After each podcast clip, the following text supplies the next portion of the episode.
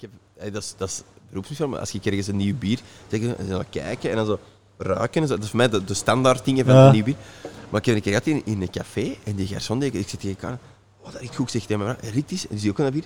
En die garçon komt, ja, is er een probleem? Want zijn zo twee Ja. mensen om dat glas rieken en dat door. Je denkt van, dat glas is vuil of dat bier stinkt. Ik zeg, Nee, nee, nee, nee, dat is normaal. Is- Nee, nee, inderdaad. Eh, Wat ik eens heb meegemaakt is dat, dat, dat ze bij mij een flesje kwamen en ehm, ik, ik, eh, ik zag al, het was al lang vervallen. En ik krook er al en dat was echt, ja, dat is- stinkt er gewoon oude kaas tot en met. Zeg, je, ik zei dat, ik zeg, ja, sorry, maar dat bier is al vervallen. Ja. En met veel tegenwoesting pakte hij dat flesje al terug. Het was een streekbierencafé. hè. Ja, ja. Toch denken dat ze daar dan... Hè. Dan verkopen ze dat meestal voor 2 euro duurder. Ja, zo. en dat dan- noemt een aged, hè. Die mens was een beetje geïrriteerd, want die kwam terug en die kwam.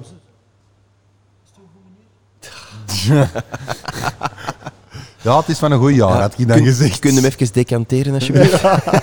En ik, ik zei, draai het eens om. Ik zei, ik, ik, ik, ik zei, de, ik zei dezelfde datum. zeg. Ik zei, geef me maar een ander bier. Kom. Ja, dat is echt... Ja. Ik dacht van, ik zal hem eens liggen hebben. Ik kon gewoon hetzelfde flesje geven.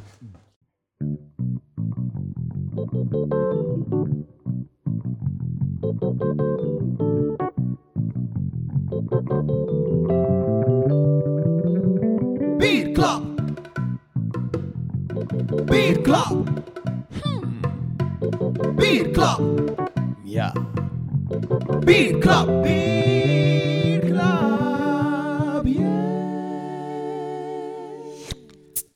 Pieter, dat is al rap eigenlijk dat we terug een podcast aan het opnemen zijn. Ah ja, wat jij gaat op verlof, meneer? Yes. Ja, Marokko, met Marokko. oldtimers. Ja. Ja. Dus, Hij eh, laat zijn vrouw in de steek, zijn twee kinderen in de steek. En zijn een medevenoot die voor alles kan opdraaien. top, hè? Ja, Ja, kijk, ja. gaat het, het terugkrijgen, ze. Dat maar zeker wel.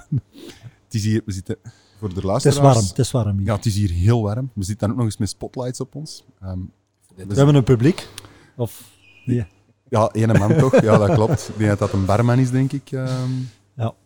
Nee, we zitten, ehm, ik kan nog niet zeggen waar we zitten, Nee. maar jullie kunnen wel achtergrondgeluid horen, omdat we echt midden in de brouwerij in café zitten. Ik kan de gistingtank bijna aanraken. Ja. En voor mij is deze een beetje thuiskomen. Eén, ja, we zitten in, in de stad naar mijn hart, hè, de Kokkenstad. Nog niet te veel vertellen. hè. Nee, nee, nee, nee, maar een beetje Ja, een preview. ja, hè. ja. En ik heb hier, ehm, goh, hoeveel meter zal het zijn? 100. 100 meter nog niet. Mijn, mijn schoolcarrière afgesloten. Dus eh, goede herinneringen aan. Dus, hij nog naar versleten jeansbroeken? eh, ja, eh, hè? ik moet wel zeggen, het is hier heel, heel, heel, heel hard veranderd tegen dat ik hier op school zat. Dat is eh, ondertussen al ehm 16 jaar geleden, denk ik. Dus eh, op 16 jaar is er hier heel veel veranderd. Maar bon, Pieter. Ja. Gaan we hem eens voorstellen? We gaan hem een keer voorstellen. Oké, here we go.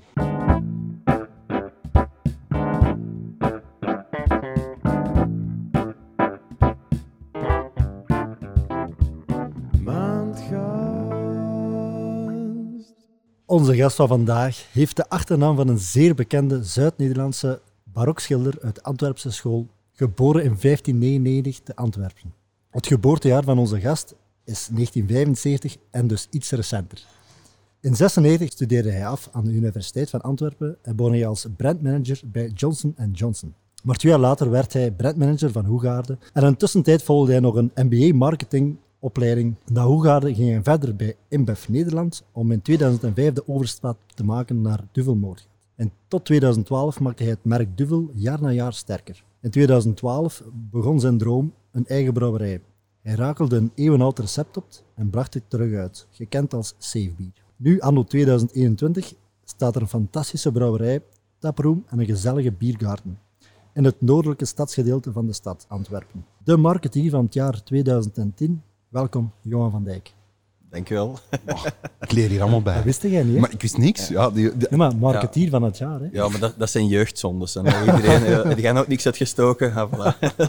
Maar, eh, interessant parcours eh, bij, bij Johnson Johnson. ehm, ja, dat was eigenlijk uh, stoemelings er begonnen, hè, na de studies. ja. Ehm, en dan op een dag kreeg ik telefoon van, tja, bij Oegaarden zoeken we iemand. Ehm, ja, ja, dat was. Hè. Van de een verdovend middel naar de ander. Hè, dus. Eh, en daar is dat echt eh, mijn, mijn leven in bier echt helemaal eh, opengebloeid. Ehm, En, en ik denk dat ik nu wel het een en het ander weet van bier, maar ik weet nog heel goed, ik was ik toen pakt 22 of zoiets dat ik er begon, want ik ben vrij vroeg afgestudeerd. Als wat? Sorry? daar heb je niet- TW heb ik eerst gestudeerd in Antwerpen. Ja, dus economie. Economics. Ja, economie. Oké.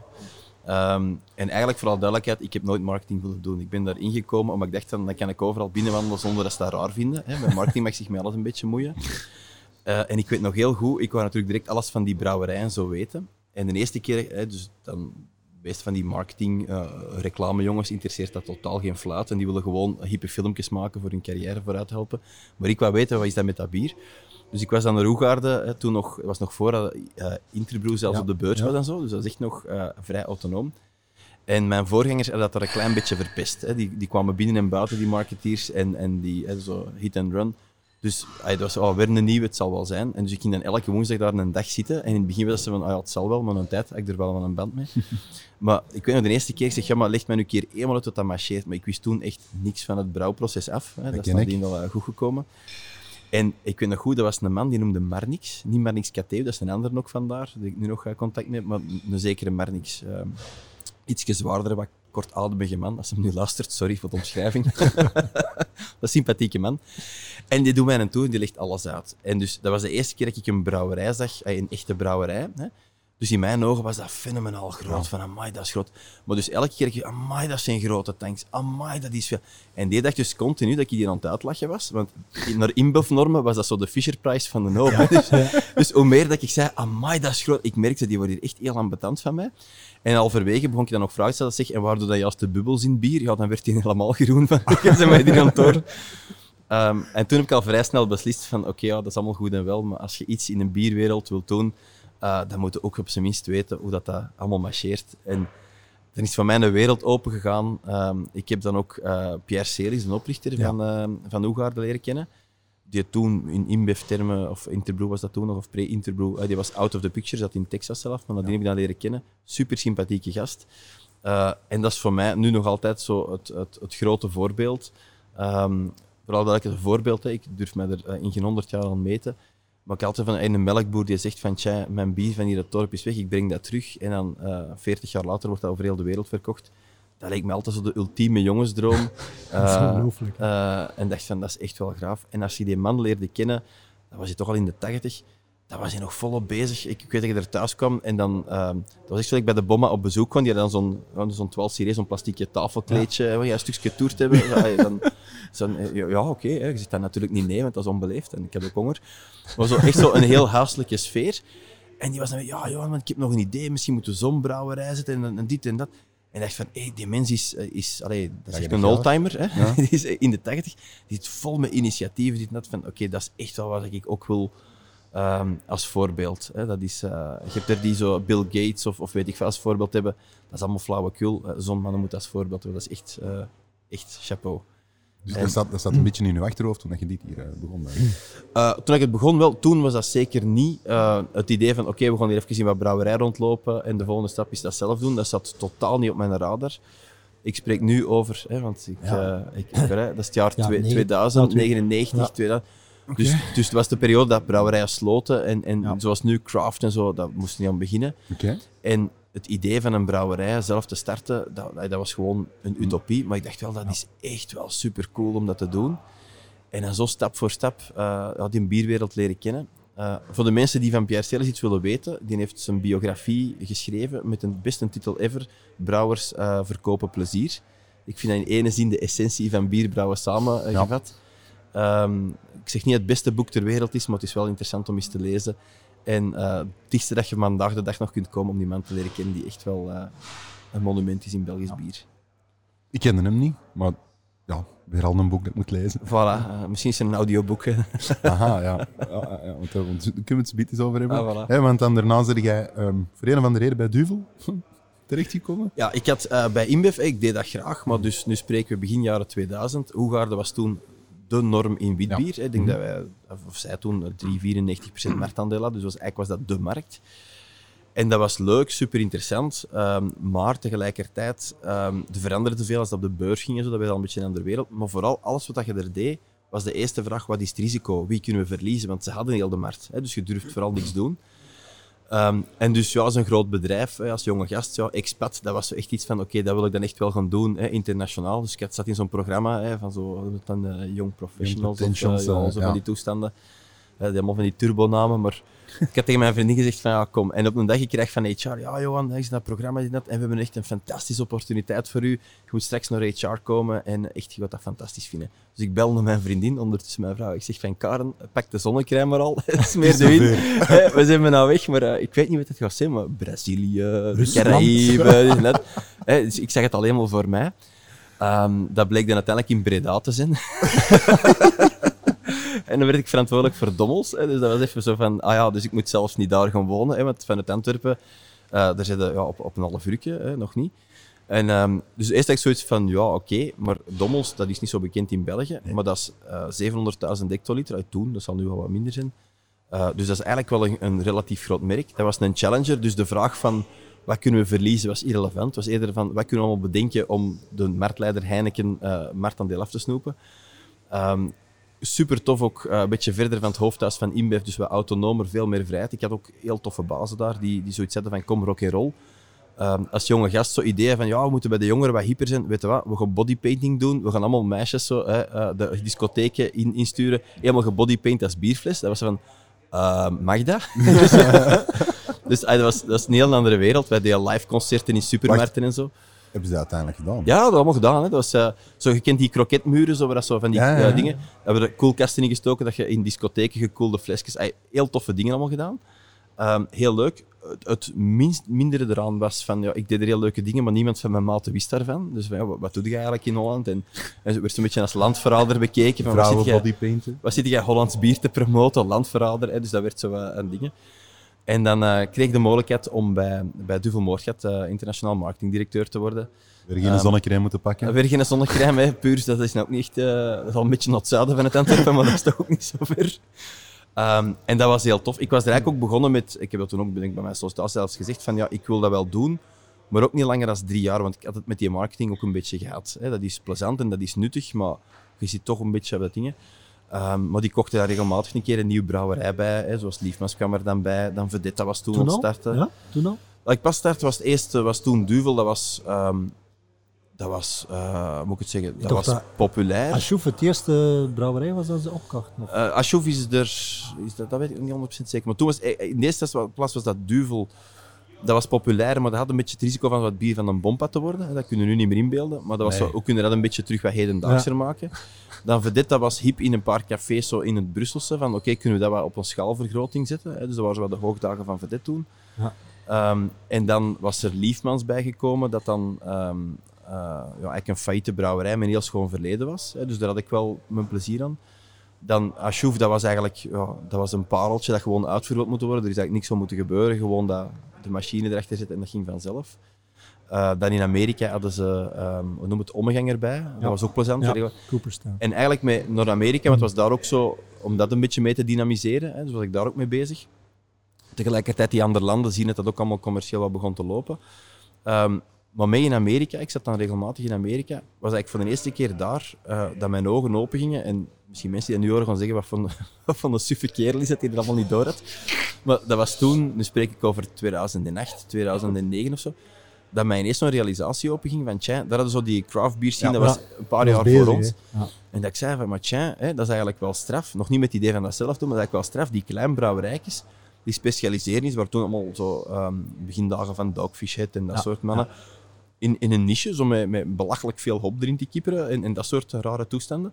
En die zetten zich eigenlijk helemaal af van, van de Budweisers en dat soort dingen. Ja. Maar die vinden hun niche en die grote interesseert dat toch niet. En dat, dat kan eigenlijk gewoon een brouwerijke. Je kunt dat rendabel maken. Dat was al interessant om te zien. In het begin was dat ook bon ton, zeker in België. En, en, en zeggen van ja, die bier in Amerika, dat trekt eigenlijk op niet veel. En er waren ook vaak wat ja, experimenteel van wat gebeurt er als je 400 kilo bananenschillen in, in bier gooit. Ja, dit, maar dat is daarom niet lekker. Maar na een tijd begon dat beter en beter te worden.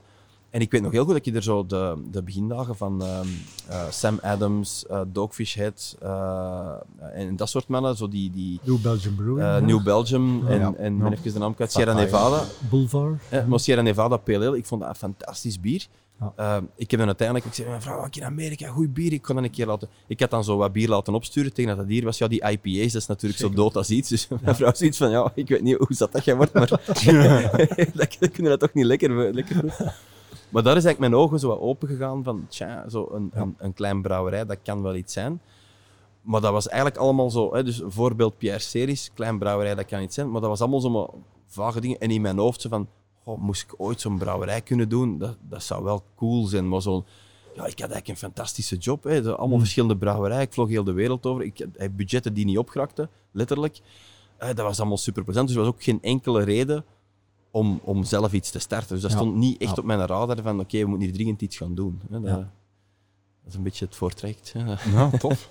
Ja, ook naar Amerika. Ik ben daar ook gigantische fan. Ik blijf nog altijd herhalen. Ik heb daar vier jaar geleden, denk ik, denk ik, een van de Bel- beste Bel- Belgian-style triples gedronken. Een lokaal brouwerijke.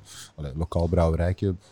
Allee, wat? 2 miljoen hecto's. Ja, wel ja, soms zeggen ze... Wel- Welke was het? Eh, Canal mm, Park. eh, Ja, ja, Canal Park Brewery in Duluth. Ah, daar ben ik niet geweest. Helemaal eh, in Minnesota, aan eh, Lake Superior. Echt topbrouwerij, voor als er ooit eens iemand eh, Ja. daar toevallig passeert. Oh, voilà. Maar er is er nog een andere brouw. Ik ben, allee, mijn kennis is voornamelijk in het eh, Minnesota-gedeelte. Ja, ik zei dan ook tegen de Pieter, ik zeg, ja, er ze ook een brouwerij, maar god, die was toch groot, hè? En dat was dan de, de Surly Brewery. Eh, ja, en dan liet ik een foto onder Pieter zien. Een tanks van 4.000, 5.000 hectoliter. Die, zo, die mannen zijn Ja, ja, groter ja. als duvel. Ja, maar en daar wordt dat zo- dan zien als, oh ja, dat is een kraftbrouwerieke. Allee, Ja, de de van hier in... 20 jaar, om de twee jaar, passen die zo hun, hun parameters aan, wat dat je als craft mocht doen, Ja, want dat ja. die worden altijd wel groter. Dat is niet normaal. Ja, ja. Ik denk, Dus dat- denk dat dat nu op 2 miljoen ligt in Amerika. Craft Brewery. Onder de 2 miljoen is craft. Want voor, eh, New Belgian Brewing is, is, meer, is groter dan Elke Maas. En dat is nog een craft brewery. Dus- Ja, En als ik even zo een, een boompje mag opzetten over het woord craft, hè, want dat is zo... Ja. Ik, eh, allee, dat heeft een origine, maar vandaag de dag, en dat is mijn mening, dus eh, je bent er vooral mee oneens, maar dat, voor mij is dat zo'n woord geworden, like premium of luxe. Hoe, groot, eh, hoe groter dat dat op een etiket staat, Daar kreeg je het van, hè? ambachtelijk. Ah, ja, maar ambachtelijk premium of craft, hoe groter dat staat op een etiket zetten, hoe meer dat je moet weten, ja, dat zal wel niet echt zijn. Hey, dat is, hey, craft, nee, wat wil dat zeggen? Hè? Is dat, is dat? Losstaande daarvan, ik vind dat heel raar dat brouwerijen heel groter mee moeten hebben. Ja, wij zijn craft. Ik denk van, eh, ja, ja. Of luxe, als je zo ergens in het buitenland een pils ziet staan, en er een heel groot premium, Premium luxe, lager, ja. blijf daar heel ver van weg, want dat is meestal recipe for disaster. En ik met die craft ook zo van, ja, maar wij zijn crafter, want eh onze mensen dragen ook jeansbroeken. Eh, Oké, letterlijk van eh, een bedrijfsleider van een grote brouwerij gehoord. eh, ja, wij zijn ook echt craft, want wij dragen jeansbroeken. Oké, goed voor u zeker. Goh. Ja. Nee, maar ik vind, ik, vind, ik vind jullie... Dat heeft mij altijd al aangesproken. Ik ben altijd wel fan geweest van jullie, van jullie branding. Ik vind dat heel leuk hoe dat jullie zo het oude ehm, terugbrengen. Het retro, hè. ja. Het retro. Dat doen wij eigenlijk ook wel een beetje. Hè? Ja, wij doen Hè? dat... Op een andere manier. Ja, maar wij, wij doen dat in een premium... Premium luxe crafty way. eh, nee, nee, ik vind dat, dat retro, dat spreekt mij enorm, enorm aan. En eh, wat is, wat is de, de, de reden ervan? Puur omdat je dan met safe terug die een... Ja, eigenlijk de Bij overstap. Hè, dus ik zat dan in een eh, grote brouwerij, in een, ik zou niet zeggen een, het was geen gouden kooi, want het was geen kooi. Ik zat hier heel gelukkig en, en heel plezant allemaal. Ehm, en eigenlijk, eh, dat was geen masterplan of zo. Ik ben, eh, dat mag duidelijk zijn, nogal gepassioneerd door eh, bier, maar ook Antwerpen en heel zijn geschiedenis. Eh, mijn familie is ook al een paar honderd jaar terug in Antwerpen, dus eh, dat is ook wel mijn zwak. Even, Eh, dat was toch niet van, Ja. van de schilder, of? Hè? Of- Eh, of- Ja, in onze Ja. familie zullen ze wel beweren van wel, maar volgens mij kunnen we dat niet, eh, kunnen we niet hard maken. Maar bijvoorbeeld wel, eh, Pieter Pot, dat is wel bewezen. Dus je hebt de Pieter Potstraat. ja? Eh, dat is een van mijn voorvaderen. Eh, ik zeg er tegelijkertijd wel bij dat hij van oorsprong een Hollander was. Hè, dus, eh, maar dat is 600 jaar geleden, hè, dus dat zijn verzachtende omstandigheden. Toen was dat Ehm, hier ook Nederland. ja. Hè? Eh, ja, Ja, en die had, hè, dat bestaat er nog, als je in de Pieter Potstraat, op het einde is nog een klein kapelletje, en dat was ook een brouwerijke aan vroeger, aan die, aan die abdij dat daar stond. Die had zijn eigen abdijken gezet. Hè. Dat was een rijke. En dan blijkbaar, nu kopen ze een jacht, toen zetten ze een abdij. Hè. Dat is- Terecht. ik doe maar. Eh, maar dus Antwerpen mijn ding. En eigenlijk, eh, dus ja, in het weekend ging ik regelmatig zo naar, naar, ehm, naar de stadsbibliotheek en lezen. Dat zijn lettertjes en zo. Maar zo, vooral ehm, boeken met foto's van vroeger en tekeningen vind ik fantastisch. En elk weekend pak je boeken mee. En ineens val je er op een boekje ehm, genoemd eh, Verdwenen brouwerij in en rond Antwerpen. Geschreven eind jaren 80 door Guy Verdonk, wat dat Ja. vriend ondertussen nog Ja. is. En een van onze gidsen ook in de brouwerij is geworden. Toen kende ik die mensen niet. En ik vind dat boekje, en tot mijn schaamte moet ik zeggen, ik had daar nooit bij stilgestaan, maar dat boekje gaat over de geschiedenis van bierbrouwen in Antwerpen. En dat heeft een heel rijke biergeschiedenis. Dat is zelfs lange tijd de grootste bierstad van België geweest. Wat dat aan zich niet raar is, want elk dorp had wel twee, drie brouwerijen, dat er in Ja. stad ook veel waren. Maar raar genoeg had ik er nooit niet bij stilgestaan. Ja, er zullen wel veel brouwerijen zijn geweest. Of wat. En dus dat, dat boekje, die heeft, wat heeft hij gedaan, was eigenlijk een verzamelaar van eh, bierattributen, zo in maiborden en zo. En die had eigenlijk al die brouwerijen eind jaren 80, wat er nog stond en zo, gaan bezoeken. Soms nog oud brouwers gesproken. En er een klein boekje in eigen beheren uitgegeven, oplage 200. Ik vind dat boekje, ik vind dat natuurlijk fantastisch. En die begint zijn boek met te zeggen van ja, Antwerpen heeft een heel rijke biergeschiedenis. Eh, sterker nog, het had heel veel brouwerijen en een eigen bierstijl. Hè? Dus Mm. Safe is eigenlijk een bierstijl in origine. Ehm, heel populair. ehm, gebrouwen door zowel elke brouwerij in en rond de stad. Maar helaas, met de opkomst van grote brouwerijen, de Eerste Wereldoorlog, zijn al die kleine brouwerijtjes verdwenen. En met hen ook het zeefbier. En erger nog, eh, niet alleen het ook het recept is verloren gegaan. Hè? Maar dus daar hebben staan. En ik lees dat en mijn eerste reflex was van, ja maar wacht, hè, als zoveel brouwerijen dat hebben gebrouwen en hij zegt dat recept is verloren, ja, die mens heeft gewoon zijn huiswerk niet gemaakt. Hè. Dat is kwestie van, eh wel weet je wat, ik heb het niet verloren, op, we move on. Ik denk van, zo moeilijk kan dat niet zijn, hè, dat recept gaan zoeken. Nog altijd, puur uit- als bierliefhebber, Antwerpenaar, totaal niet bezig met, dat gaat hier een brouwerij worden. En dan is dat begonnen als hobby, die, eh, zoals hier rond ons, een beetje uit de hand gelopen is, achteraf gezien. Beetje. Ehm, op zoek gegaan naar dat recept. Hè. Dat is een beetje de, de, de Indiana Jones in mij, naar de Holy Grail, hè, maar dan op biervlak in, naar de Lost Recipe. Ehm stadsarchief gaan afzoeken, eh, heemkundige kringen. En in alle eerlijkheid, Guy had wel degelijk zijn werk gedaan, maar in de jaren 80 waren de veel minder gedigitaliseerd, wel moeilijker, en werd ook veel minder systematisch gecatalogeerd en zo. Hè. Dus Guy, als je deze hoort, dus je hebt dat heel goed gedaan. Hè, maar... Je wordt een Ehm, beetje te vroeg. Ja, voilà. Hè, dus, eh, maar dankzij hem is het ook wel dat hij hier allemaal staat. Dus op zoek gaan in het stadsarchief heemkundige kringen. Vrij snel wist ik dan soms door een verwijzing of een factuur of zo, ah, die brouwerij heeft dat gemaakt. En dan gaan zoeken, letterlijk, ah, brouwerij De Ridder in Deurne. Zijn er nog de ridders in Deurne die misschien familie zijn? En dan gewoon mensen gaan opbellen. Zijn jij toevallig familie van? En soms zo, oeh, wat wil je van een bompa weten? Wat je hier uitgestoken in de oorlog? En dat waren soms heel rare gesprekken. Het plezantste, het heeft geen fluit opgeleverd, maar wel het plezantste was, ik heb alle bejaardentehuizen in en rond Antwerpen gecontacteerd met de vragen van, ja, is daar nog een oude brouwer? En is zo'n jonge snottaap van 70, daar heb ik niks aan, die moet minstens 80 en liefst 90 zijn, eh, om nog iets te weten. Want Zeevier was eigenlijk al op teruggang door de opkomst van grote industriële brouwerijen. Er waren allemaal klein ambachtelijke brouwerijtjes. Uh, Zeefbier, de oudste bron dat wij nu hebben teruggevonden, dateren van begin 1600. Hè, dus echt wel een heel oude bierstijl. Met de opkomst van grote industriële brouwerijen kregen die kleine brouwerijtjes het moeilijk. En aan de Eerste Wereldoorlog komen die Duitsers komen en die onteigenen al die kleine brouwerijen en met hen verdwijnt ook dat bier. Dus rond de Eerste Wereldoorlog was dat weg. Dus ik moest echt iemand oud vinden. Dus die oude mannen dat er in, de, in die bejaardenhuis zaten, waren heel blij dat ze hun babbel nog eens konden doen. Uh, maar je, klein, je hebt er dan een gevonden dan? ja, ik heb er heel veel van die brouweren, maar over Safe wisten ze niet altijd heel veel. Maar wel foto's en anekdotes. Dat oorspronkelijk boekje, dat heel kort was, is ondertussen opnieuw uitgegeven met heel veel van de info dat we op die drie jaar hebben gevonden. Dat is een knoeft van 300 bladzijden geworden. Oh. Maar via, via, via, de grote lijnen had ik van Safe Bier vrij snel. Dat dat met boekwijd was, dit en dat. Heel veel smaakbeschrijvingen. Maar dan ehm, via via bij een familie terechtgekomen. En die hun bedovergrootvader in 1800, in de 70 of zoiets, die werkt, eh, werkte als meestergast in een brouwerij. En dus die eigenaar heeft zijn brouwerij verkocht aan hem, mits ook overdracht van al zijn kennis. Want vandaag de dag nog, het is altijd tricky als iemand bij u werkt en die gaat morgen bij uw concurrent werken, eet je al uw geheimen mee. Ja. Dus dat werd nogal zeker op zeevier afgeschermd, omdat elke brouwerij had zijn zeevier en zat altijd wat kleine verschilletjes op. En dus dat schriftje met die kennis van die brouwer, dat zat nog in die mensen hun archief. En een archief, dat was niet een of andere bibliotheek in een kasteel, dat was een schoendoos met zo, zo'n bananendoos met wat van die foto's in, factuurtjes en dat schriftje zo vulpen geschreven. En er stond dus het volledige recept in eh, van Safe. De Holy Grail. De Holy Grail, dus ik was heel blij. Ehm, ook heel tof was van de recepten, dat was eigenlijk maar pakt een bladzijde of tien of zoiets. Daar hadden heel veel operationele dingen en zo. En ook een heel stuk van wat er kon misgaan bij het bierbrouwen en wat dat je dan moest doen. En dat was echt super, want dan zie je, ik heb het over 19e eeuw, dus 1800 en een klets, die brouwers die konden brouwen, maar niet noodzakelijk had hij de wetenschappelijke kennis erachter. En dus heel veel dingen waren zo... De plezantste was van... eh, laat nooit een vrouw in de brouwerij, want Ja, dat want dat verzuurt al het bier. Hè? Natuurlijk kan al zijn vrouw hebben gelegen ook.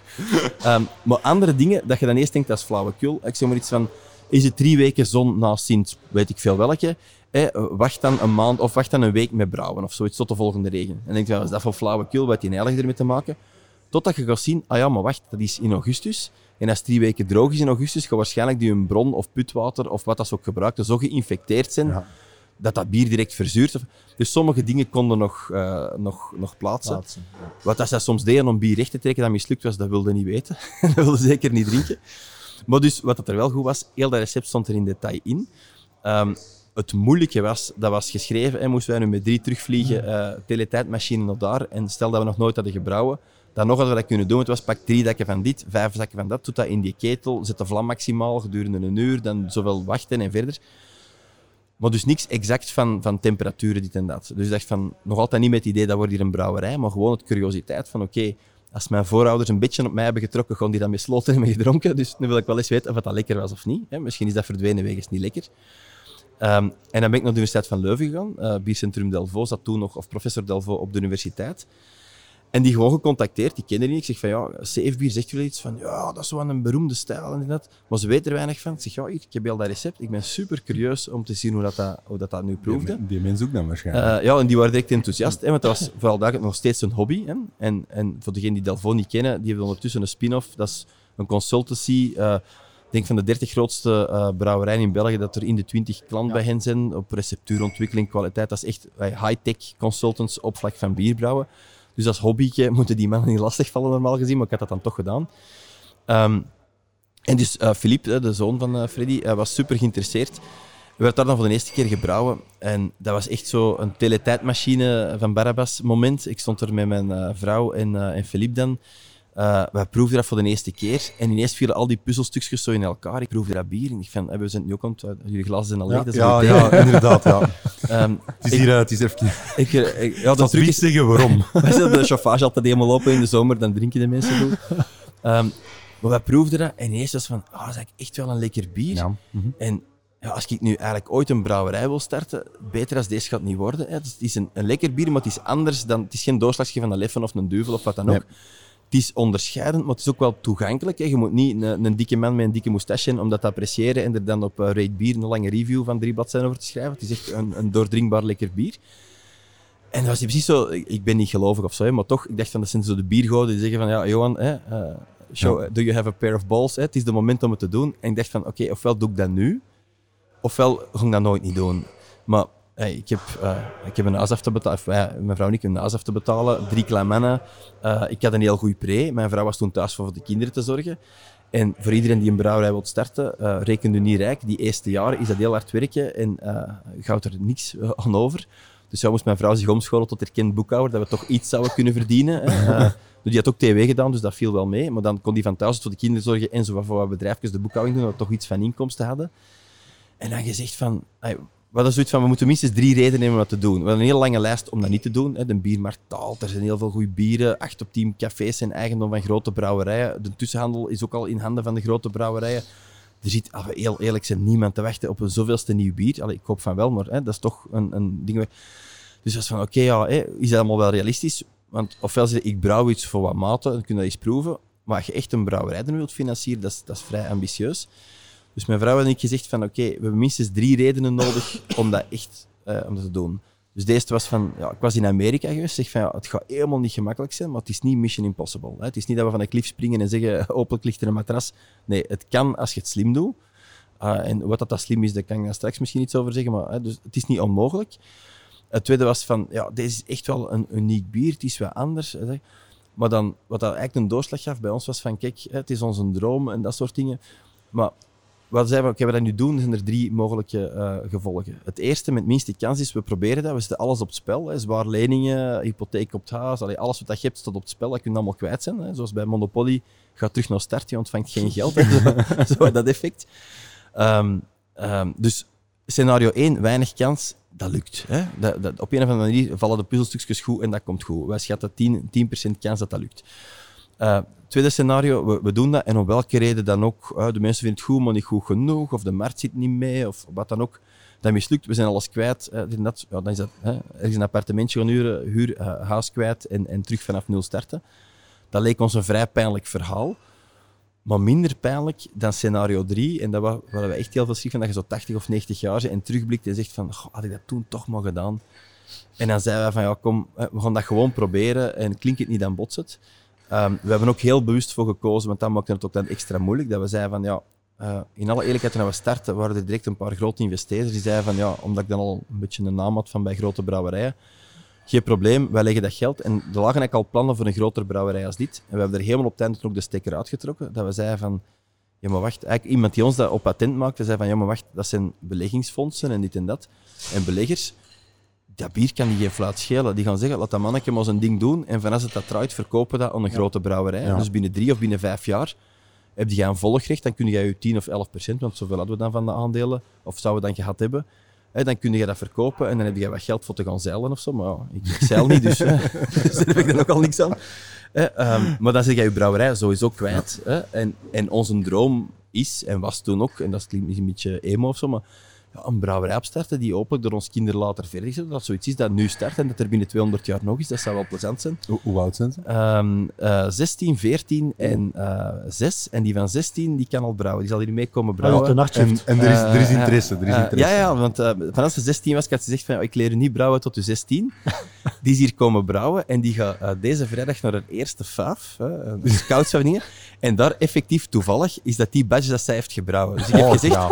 Hè, van, eh, dat is wel cool, ze kan dat uitpakken. Ik zeg, je moet gewoon, als er gasten staan die je niet kent, zeggen van ja, dat bier dat je aan het drinken ik heb dat gebrouwen. Die gaan je nooit geloven. En je zegt van oké, als ik lieg, betaal ik gewoon allemaal een rondje. En anders betaal ik al mijn vriendin allemaal een rondje. En dan kun je nadien de foto staan. Maar ze heeft effectief al gebrouwen. Maar En- en, en de twee ik moet zo'n vriendin eh, tegenkomen in mijn schooltijd. Ja. Ja, dat kan nog wat geven, want dat is zo, hè, eh, 16-jarig meisje, lang blond haar, grote blauwe ogen, en zo- zo'n Disney-figuurtje, en ze kan nog eens bier brouwen. En ze heeft thuis onbeperkte toegang tot bier, dus ik zei mijn hond al ontafrichten, want dat kan. Ja, ik, ik zeg altijd later, ik kan dan zo, als dat eerste vriendje komt, zo een grote salami en ik kan dat met een samurai zwaard ontsnijden. zijn de eerste keer dat er een binnenkomt. Ik denk dat dat mijn afschrikmiddel zal zijn. Ja, de, de en mijn plan B is, van als die jongen er staat, dan is hij zeggen, ja, goeiedag, noem mij maar papa. En ook zo. Ik heb twee neefjes van 16, maar misschien moet ik ze naar hier. Ja, voilà, dat is al, al direct een merger. Hè. Want, want is, is er ook echt helemaal in gepassioneerd in de zin Ja, van ja, ja. dat ze later de, de opleiding volgen? Dat, Ja, ja, dat ja de echt, dat op eh, school. Ze, ze, hebben zo de, eh, ze krijgen dan zo om de twee jaar, is dat nu in het middelbaar, dat ze zo eh, oriëntatiegesprekken van die dan altijd veel Oké. zien wat we willen doen ah, in de brouwerij, dit en dat. Dus die is er echt eh, helemaal mee bezig. Eh, dus, en de twee anderen ook, dus eh, dat, is, dat is wel plezant. Dus de opvolging voorlopig hè, is al Allee, gegarandeerd. ja.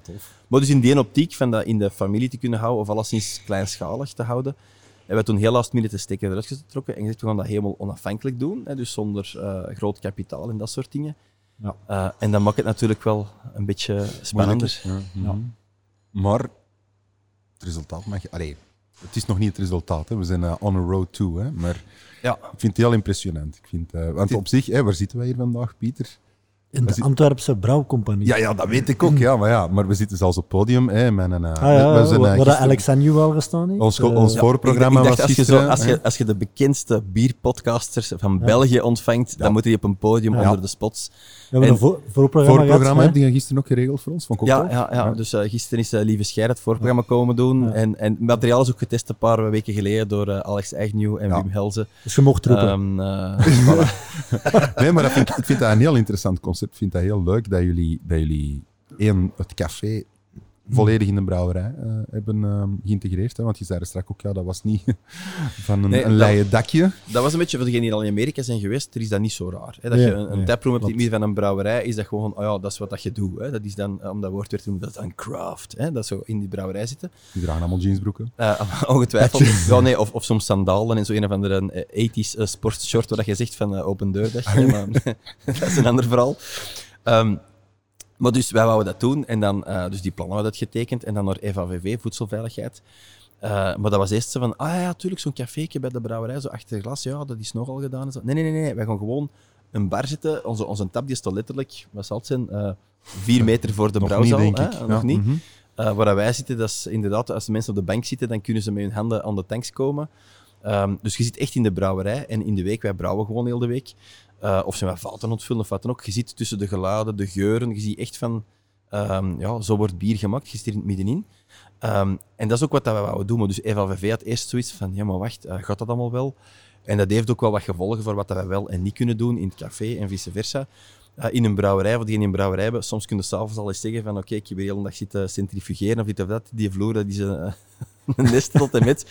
Maar ik ben moe, ik ga naar huis, ik zal dat morgen wel opkassen. Ja, dat gaat dus niet. Hè. Hier moet dat alles eh spiek en span zijn. Ja. Ehm, maar dat is wel... eh, Alle twee, Pieter en ik, grote voorstander van. Speak en span.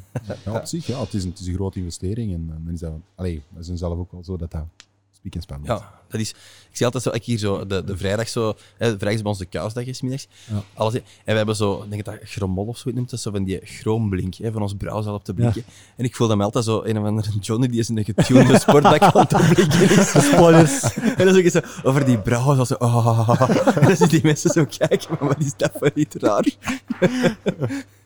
maar ja, boys and their toys, hè. Maar allee, eh, want je sprak dan er juist over eh, ja, al die eh, de comedy-grootheden, eh, onze vrienden van Nerdland. Ah, ik vind dat... Doen jullie dat veel, die events? Ehm, Ja, eigenlijk is dat. ehm, eh, wij zijn zelf, en mijn vrouw en ik, nogal grote comedy-fans, altijd al geweest. Ehm, en ook Nerdland en dat soort dingen is allemaal leuk. En eigenlijk, ja, wat niet dan dat café. En dacht je zo van, ja, wij geraken eens op brouwerijken spelen, dat is heel plezant, maar wij geraken gewoon nooit niet meer op die comedy-toestanden en zo, want er is altijd wel iets in die brouwerij. Dus dachten van, ja, kunnen we die hier halen? En dan hebben we eigenlijk zo wat comedians gecontacteerd. En we hebben eigenlijk zo alle, alle eh, A-list-spelers ondertussen al hier gehad. Eh, en Alex nu is dat misschien de bekendste, maar ook een Nigel Williams, een Thomas Smith, eh, en de meeste ervan willen ook nog graag terugkomen. Want het plezant is, dat elke derde donderdag van de maand. In de zomer hebben we even een stop. Ehm, en zij mogen dan nieuw materiaal eh, doen. Het is, we vragen iets van uh, inkomen, ik denk dat 10 euro of 12 euro, afhankelijk van de comedian. Maar dat gaat volledig naar de comedian, dus wij pakken daar niks op. Op de drank pakken we wel natuurlijk iets. procentje. Hè, ehm, en de VIP, dat is dan voor ons. Hè, wij zitten op ons brouwzaal. Hè, want als we dan er volk zitten en zien ons knopjes te spelen, dat vinden we niet plezant. Ah, maar dat zijn kei plezante avonden. De meeste van die comedians blijven ook nog lang plakken. En dat zijn gewoon echt heel plezante avonden. Hetzelfde met die eh, ehm, eh, Sound of Science avonden. Eh, in de zomer hebben we ook andere evenementen, soms wel live concertjes, DJ's en zo. En dat is gewoon heel plezant. Eh, Je kunt Peter en mij trouwens altijd boeken. Hè. Een Sound of Blue Science wilt doen. ehm, wij, zijn nu, we staan nu mee op het podium, dus wij maken deel uit van, van die club nu. Dus, Maar bijvoorbeeld die Sound of Science avonden, dat is voor degenen die niet kennen. Je hebt het Sound of Science Festival, dat is dan echt Mhm. wetenschap. En dan Ja. je van, oei, wat is dat voor eh, droge materie of zo? Maar dat is, niks Een beetje- comedy, hè. Ehm, dat is met comedy heel toegankelijk gemaakt. En dan eigenlijk, dat is een beetje dat je die TED-talks hebt. Dan komen er mensen hier heel luchtig. We hebben zo'n avond gehad over de wetenschap achter eh bierbrouwen en frietenbakken. En dan kwam eh, Kevin uh, Verstrepen, is? Ja. spreken over bierbrouwen en dan een of andere eh, expert over de wetenschap achter, eh achter frietenbakken. Eh, dat, is, eh, dat is gewoon plezant. Eh, gisteren was dan eh, een Nerdland-opname. We hebben er, eh, wat komt er nog aan? Iemand die komt spreken over artificiële intelligentie. Dat is dan eigenlijk een show van, oh, dat is ook Lieve Scheire toevallig. Eh, ehm, dan Hetty uh, het zeker, die komt Ja. spreken over eh, de ruimtevaart. Eh, Ze staan Stan- op de lijst, hè. ja, Stan Meuris die komt ook nog een keer eh, over de ruimte spreken. Gaan we die naar de sterren kijken op NAS en zo. En dat is gewoon fun. Hè. Dat is, eh, om terug naar Pierre Series te gaan, eh, brouwers verkopen plezier, ja, dat is gewoon plezant. Hè. Die mensen dat hier eigenlijk het podium moeten staan misschien. Eigenlijk wel even een standbeeldje of zo. Maar... Hmm. Wat dat vind ik ook wel, hè, om, om, om een keer mijn gedachte helemaal te zeggen, over, ik vind bier brouwen en bier en zo, ik vind dat super belangrijk en super, super, alles moet perfect zijn. Maar tegelijkertijd zijn er ook wel sommigen die zich wat te serieus pakken. Hè, van, het is uiteindelijk het is iets lekker en het is plezant. Dus je moet er een goede mix in vinden. Eh, en het, het eh, bier moet lekker zijn en het moment dat erbij past moet ook goed zijn. En, eh, En wat ik ook nog belangrijk vind, het verhaal vind ik ook altijd wel belangrijk. ja, ja, heel veel bier hebben. Marketinggewijs dat altijd ja, leuk, maar, dat ik zijn vind, die jeugdzondes. Hè. maar ja, nee, jullie hebben gewoon ook een heel leuk verhaal. Hè. Dat, dat oude, nogmaals terug, die retro, dat, ik vind dat, dat misschien denk ik nu een comic fan ook, of... Ja, ja, ja. dat, is, dat zit ook wel ergens. Ja. Maar dat is een beetje het ding van, sommige mensen zeggen van ja, dat is, dat is een eigen stijl, dus vooral dat, we hebben ook geen reclamebureaus of zo. Ja, dus, eh, we hebben eigenlijk, eh, ik heb zo één dag, eh, wat is dat, zo avondonderwijs of volwassenenonderwijs, Photoshop voor beginners gevolgd. en dan uren YouTube gezien van hoe marcheert dat maakt die affiches toch niet zelf? Jawel, ja, ja, dat is allemaal Maar- zelf. En ik heb dan ene maat en die kan goed schilderen. En dat was eigenlijk wat de eerste... Dus het is eigenlijk begonnen met zeefbier. Dat, was, eh, dat hebben we niet zelf gemaakt. Dat komt van een oude brouwerij in Antwerpen, in Deurne. Die vroeger... Dus zeefbier was... ehm, de oudste bron dat we hebben teruggevonden begin 1600. Hè, maar toen bestond het al. Dat was een bestelling van een toneelgezelschap met een aantal tonnen zeef bij. Ik hoop stiekem, ik ga dat even verklappen, dat we nog teksten van 150, 160 jaar eerder terugvinden, want dan is het ouder dan eh, Lambic en Geuze. en dan winnen we. Hè, maar- Oudste bier van België. het is geen wedstrijd, maar toch het zou plezant zijn.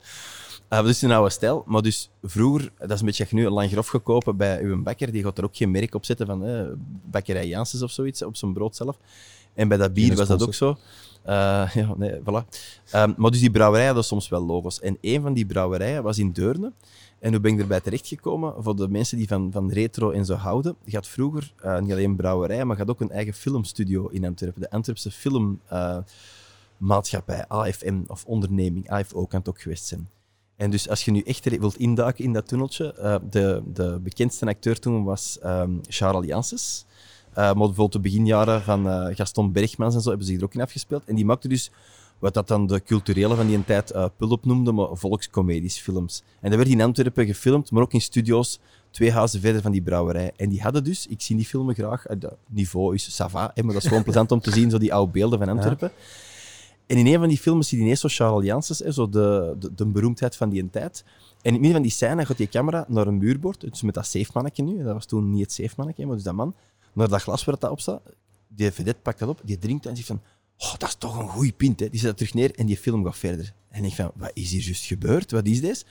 En wat was dat dus? Ik ben erachter gekomen, die hadden een product placement, dus in de jaren 40, een product placement afspraak met die filmstudio, die kregen gratis bier als dat in die volkscomedies werd verwerkt.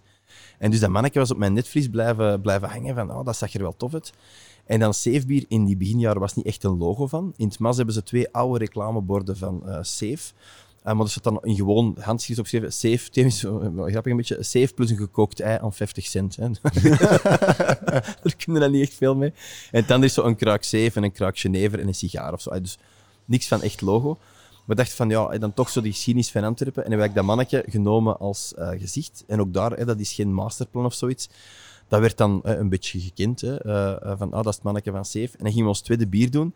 En dan als klein onafhankelijk brouwerijke van, ja, maar als we nu een tweede merk gaan doen, dan moeten we weer helemaal van nul opbouwen. En vooral, dan moeten we allemaal nieuw glazen doen. Dat kost een klein fortuin. Weet je wat, we gaan dat in hetzelfde glas doen. En we pakken dat mannetje opnieuw. En we maken er een matroos van. En dat was dan een maat van mij op, Safe, eh, op, eh, op Facebook. Die zei van, ja, ik heb hier allemaal schilderijen en mijn vrouw is dat wat beu. Dus als iemand er een moet hebben, kom maar halen. Ik zeg, oh, ik wist niet dat jij zo goed kon schilderen. Kun jij een matrozen pakken en een boot van mij tekenen? En die heeft dat schilderij gemaakt. Dat is eh, Stefan Ooms. Eh, en zo is dat dan het bootjesbier Bootjes bier, geworden. ja, ik zie buiten dat affiche Ja, hangen. En, en dus dan een beetje zo like Tini in de supermarkt, Tini Ja. in de dierentuin. Ja, dat oh, nu dat safe die komt nu zo een keer als pater terug, een keer hè, achter u op eilandje, zit hij op een eiland. Ehm, en dus, ehm, ja, dat is dan eh, wat knutselwerk. En soms zijn dat eh, collages van, van andere dingen die ik dan zo wat in Photoshop in elkaar... eh, ik kan niet verklappen wat dat er in die affiche allemaal in zit, want dan krijg ik allemaal lawsuits aan mijn been. Maar, Ehm, en zo knutselen we dat in. Maar dus, zowel die stijl van die affiches, Tof. als de manier dat wij dat doen, als het feit dat wij comedy doen, dat zijn ook gewoon allemaal dingen dat we zeggen, ja, wij vinden dat wel leuk. Die naam, er zit geen reclamebureau of onderzoek, ja, wij vinden dat wel grappig, we doen dat. En is het dan Ja. grappig of niet, dat Ja. maakt niet uit. En ik denk dat dat een beetje, hè, als je het dan toch op, op dat ding wilt doen, dat, dat geeft misschien wel wat persoonlijkheid, om, dat Ja. is wat dat wij doen. Wij, wij nivelleren ons niet om wat dat wij denken dat de mensen willen, maar dat is een beetje wat dat wij plezant vinden. En, Ja. en degenen die dat leuk vinden, tof. En diegenen die leuk vinden, ja, ja. Die, die, die het ook altijd natuurlijk. Ja, voilà. Oh, ja, goed. Pieter, Ja, dat was een leuk stukje. ik denk dat we... We gaan, we gaan vlotjes het record van, eh, van Pieter breken. Hè. Van Pieter Maas. Ja, nou, hij wou de langste zijn, maar... mm, Oei, oei. niet, niet de langste hebben, hij wou gewoon de langste zijn. Ja, voilà, dat, Ja. dat, dat, dat toch op bepaalde compensatie denk ik. maar- Dat is West-Vlaming, hè. Sowieso, ja, met die En, en Brugge, spotlights. Brugge supporter. Hey, Ja, West-Vlaming. voetbal van? Nee. Nee. Eh, maar bijvoorbeeld wat dat wel eh, ook grappig was, van voetbal gesproken, je hebt, eh god, mensen naam, Toby Alderwereld, dat is, Ja, een ja, voetballer. ja, ja. Ja. Ja. Die, Roy Davel nog altijd, Ja, verdediger. eh, maar ik, ik schud de Roy Davos, dat zie ik dan al eens, maar voor de rest niet. En dus die, eh, die zijn vader, dat is ook een crowdfunder, denk ik, of zoiets.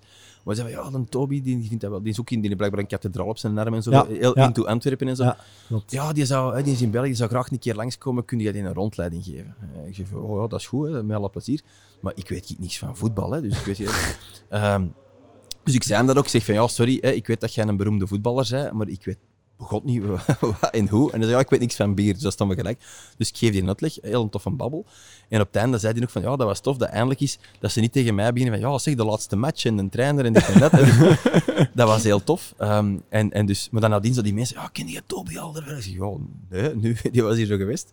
Maar het ergste op dat vlak was, we hadden op een moment een prijs gewonnen en ik werd uitgenodigd op, eh, op de VRT. Dat was toen, um, hoe noemde dat programma? Zo, ehm, Zo'n talkshow s'avonds. Zo, uh, Rijerslaat, ken dat? Uh, Ja, ja. ja, dat kan. en, en dat was dan zo met Topak en dit en allemaal zo van die ministers. En ik werd dan nog van, ah, en de prijs gewonnen en dit en dat en zeven.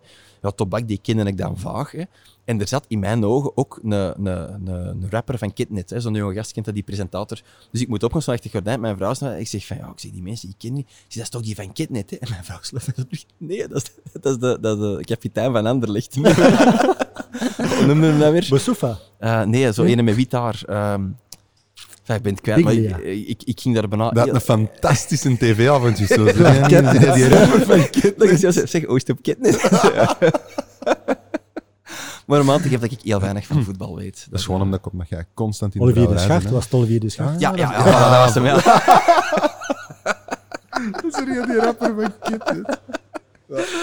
Weet je wie zijn vrouw is? Allee, Eh, ex-vrouw. Ex, eh, Eh, nog minder, ja, dat weet ik helemaal niet. Nee. Nadine Korovits. Ah, bon, ja, ja. Die België. eh, Allee, op zich. Ja, ja.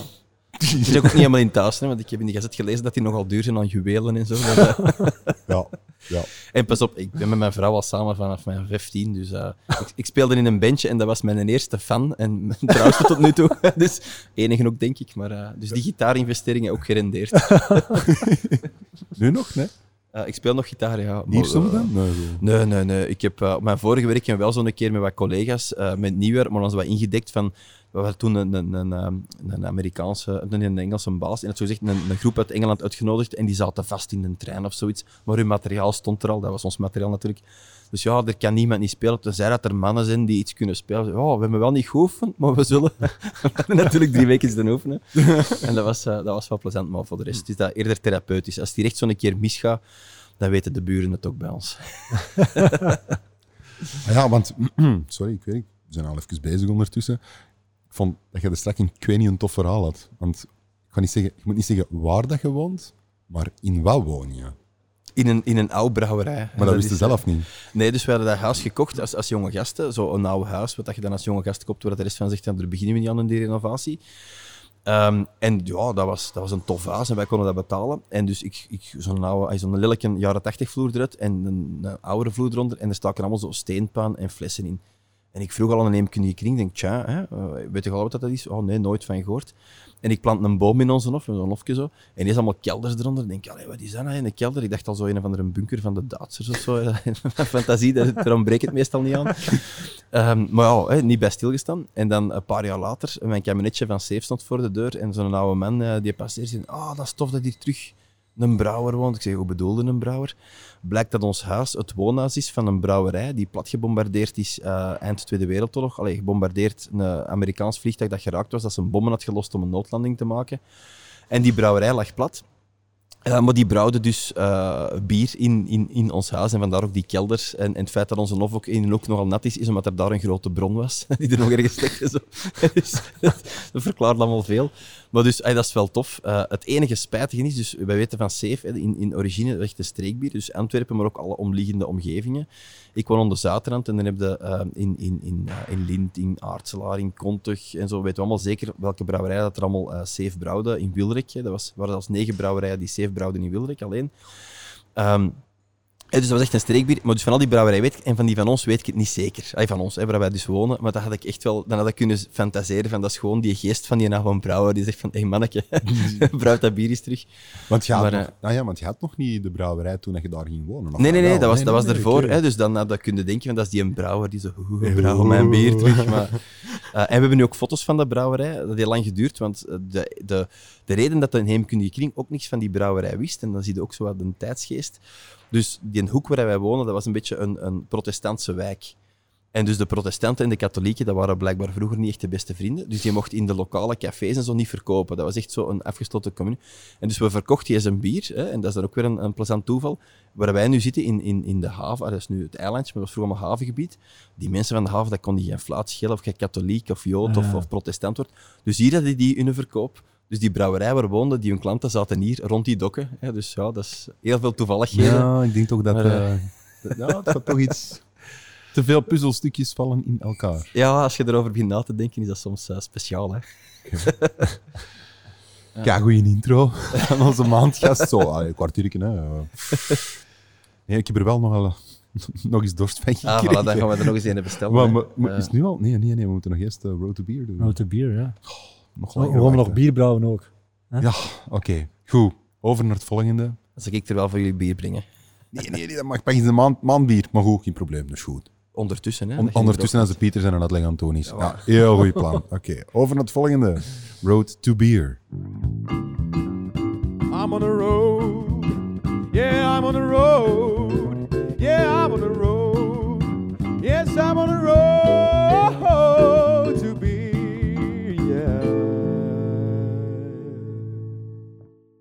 Oké, na deze korte, korte intro, Pieter. ja, was, ze nog wakker? Ja. Wilde er iets mee zeggen? Nee, nee, nee, nee, nee, het was heel spontaan, het was leuk. Nee. Road to Beer. Ja. Vorige week hadden we het over... eh, nee, vorige week, ja, het lijkt vorige week. Vorige maand hadden we het over de jacuzzi. De Eh, whirlpool. de teacup, hè, de teacup effect van Einstein. Ja, klopt. Hè? Waar jij met mij Dat dat is de whirlpool, hè. Dus de teacup effect, eh, van Einstein. Johan? We hebben er hier een grote staan. Hè, Ja. dus, eh, Ja. Maar je kunt het ja, niet ja, zien ja. eigenlijk. Hè. Maar- Nee. Hè? Ja, is verstopt. Maar het is ook wel goed, ah, joh, inderdaad, voor hop en zo toe te voegen, is dat wel interessant. Eh, dat is, Nee, er niet, maar dat is er niet voor gebouwd, maar dat is Voegen jullie nog op in de whirlpool zelf? Ja, ja, Ja? wij- ja, daar, ja, daar zit altijd wel iets in. Ah. Ja, ja. Ah, is leuk, Als we iets kwijt zijn, dan zit dat meestal Als daarin. de stok niet klopt, opzet in de. Nee, nee, maar het grote voordeel is, je ziet dan, ehm eh, allee, we zullen eens wat, wat, wat voor de techneuten eronder, maar dat was twee jaar geleden, een komen spreken van zo'n onderzoekscentrum. En die had een studie gedaan over de temperatuur-impact op het aroma als je eh, hop toevoegt, late hopping. en dan die, dat was een Ja. studie die zei van, kijk, als je rond de vijf- 80, 85 graden zit, dat je een ander aromaprofiel krijgt Ja. dan dat je wat hoger zit. Ja. En dat is dan ideaal als je dan nu een whirlpool, hè, als je dan op het einde wat water bij stikt Ja, om op de juiste plaato's te komen en je duwt je temperatuur naar beneden, dan kun je echt er enorm mee spelen. En, en dan, eh, als je heel veel hop wilt gebruiken voor weinig rendement, is dat een heel goede manier om dat te doen. Die techniek is mij gekend. Ja, klopt. Eh, Oké, dat was dan, maar dat was de whirlpool, want jij, jij wil Ja, het deze ja. week hebben over dus Pieter. we, we verlaten eigenlijk de, de brouwzaal nu. Hè? Ah, oké. Ehm, we gaan richting onze gistingtanks. En eh, ja, om daar nu in 10 minuutjes te gaan vertellen wat Doe dat, maar. wat- dat gaat niet gaan. Dus ik kan eh, een vrij algemeen beeld eh, vertellen vandaag wat er eigenlijk gebeurt in een gistingtank. Maar ik denk dat we daar nog een paar afleveringen verder over gaan. Ze wilden weer zoals bij het. En, 1.1, allee, dus ah, Oké, dus dan, dit is dan de Gisten 1.0. Maar in sommige universiteitsopleidingen wordt er een heel jaar over gedoseerd. Dus, hè, het is, Oh, kijk, eh, dus we, kunnen, we kunnen er iets over zeggen, maar we kunnen ook niet te veel in detail gaan. moeten de mensen Maar, maar opletten. hè, Ja, we kunnen. Maar dus inderdaad, eh, het belangrijkste van de gisting, ehm, is of- de gist zelf? of het belangrijkste is, weet iedereen nog altijd wat we uit onze brouwzaal gaan krijgen. Hè? Wort. Weet, weet jij het? Ja, maar wat is wort? Weet het nog? Geen bier. Geen bier. Nee, wort hè, met thee. Wort is eigenlijk een, ehm, een, eh, een suikerextract, hè, Mhm. afkomstig van grotendeels eh, granen zoals gerst, tarwe, maar het kan ook nog wel wat dextrose afkomstig zijn van kristalsuiker. Dat is een, een, een vloeibare eh, suikermix, zou maar zeggen. Eh, die eigenlijk eh, naar onze gistingtank gaat en eigenlijk de gist daar eigenlijk zijn ding mee gaat doen. En wat gaat hij vooral doen, gist? Hè? Gist gaat ethanol maken en CO2 produceren. Dat zijn twee voorname dingen. En warmte produceren. Dat zijn eigenlijk de twee voornaamste. Maar we moeten wel, en dat wil ik al van in het begin zeggen, het is, de gist gaat iets doen en de brouwer wil iets dat de gist gaat doen. Maar eigenlijk zijn dat twee tegenovergest- tegenovergestelde zaken. Dus wat wij willen dat de gist gaat doen, is niet iets wat de gist in zijn gedachten heeft om te gaan doen. Versta je wat ik wil zeggen? Beetje, eh, nee, nee. Ik was zoals een vrouw een beetje soms, maar... eh, Dat al die vrouwelijke Nee, luisteraars geschoffeerd. Nee, want wat- wil een brouwer? Een brouwer wil inderdaad hè, dat die gist alcohol gaat Ja. maken. CO2, ja, dat is bijkomstig, maar uiteindelijk willen we ook wel CO2 in ons finaal bier, in ons glas. Ehm, aroma's, hè, die gist gaat aroma's maken. En smaak natuurlijk. Hè, die ook eh, smaak eh, eh, geven aan ons bier. Dus dat, dat willen wij als brouwer. Maar die gist eigenlijk, die wil gewoon overleven. Hè? En, die, in het begin gaat die in een... ehm, hè, dus die wort, hè, die komt uit die whirlpool. We hebben, we hebben gezegd dat die wordt gekoeld. Dus komt voor boven gistingsbieren, hè, voor onze speciaal bier in België, gaan we koelen naar 20 graden plus minus. Die gist, er zit zuurstof in, in dat wort ook. Dus die gist die gaat eigenlijk... Want gist is op zich een aeroob eh, organisme.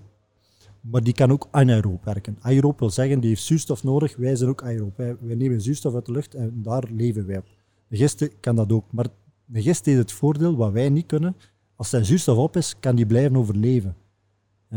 Maar dan gaat hij eigenlijk geen, hij gaat hij alcohol produceren en CO2. Eigenlijk zijn dat dan producten die hij uitscheidt om te kunnen overleven. Hè, Eigenlijk is dat een overlevingsvorm van die gist. Maar wij, wij zien daar profijt in omdat we dat net willen. Dus dat is eigenlijk wat de gist gaat doen. Dus hij gaat suiker omzetten, alcohol. eh, dat is het belangrijkste hè, voor een brouwer. Eh, maar natuurlijk ook, ook andere bijproducten. Die worden, bijproducten worden gevonden tijdens de gisting. En sommige bijproducten worden al terug afgebroken tijdens gisting. Belangrijkste bijproducten zijn, ik kan, kan wat, wat- wat woorden gebruiken die misschien niet gekend zijn, maar dat zijn esters Nee, niet gekend. hogere alcoholen, dat zijn eigenlijk de, de aroma's die in ons bier komen, die worden gevormd door eh, aminozuren die eh, eh, reageren met andere zaken. Eh, vetzuren die worden eh, opgelost en dergelijke. Dus dat is een heel leven dat daar gaat gebeuren. Ehm, en wij kunnen heel veel doen aan die gist om bepaalde smaak te gaan creëren. Dat is ook heel belangrijk. Als we een gist gaan laten werken op 20 graden, of we gaan die laten werken op 25 graden, gaan we een heel ander bier krijgen. Dus wij gaan eigenlijk die gist gaan manipuleren, is, een, is misschien een verkeerd woord, maar wij gaan de gist sturen Sturen, naar gelang wat we voor een bier dat we willen. En dat is, ja, dit- ik heb het net gezegd, we kunnen daar, eh, op de universiteiten wordt er een heel jaar over gedoseerd, dat, eh, wat er allemaal in die gist in, afspeelt, dat, dat, dat, is, dat, dat is, dat is enorm. Dus ehm, dat is heel belangrijk allemaal als brouwer te weten wat, wat, wat dat uw gist gaat doen. Ken uw gist. Hè, en wat dat er allemaal mogelijk is met de gist.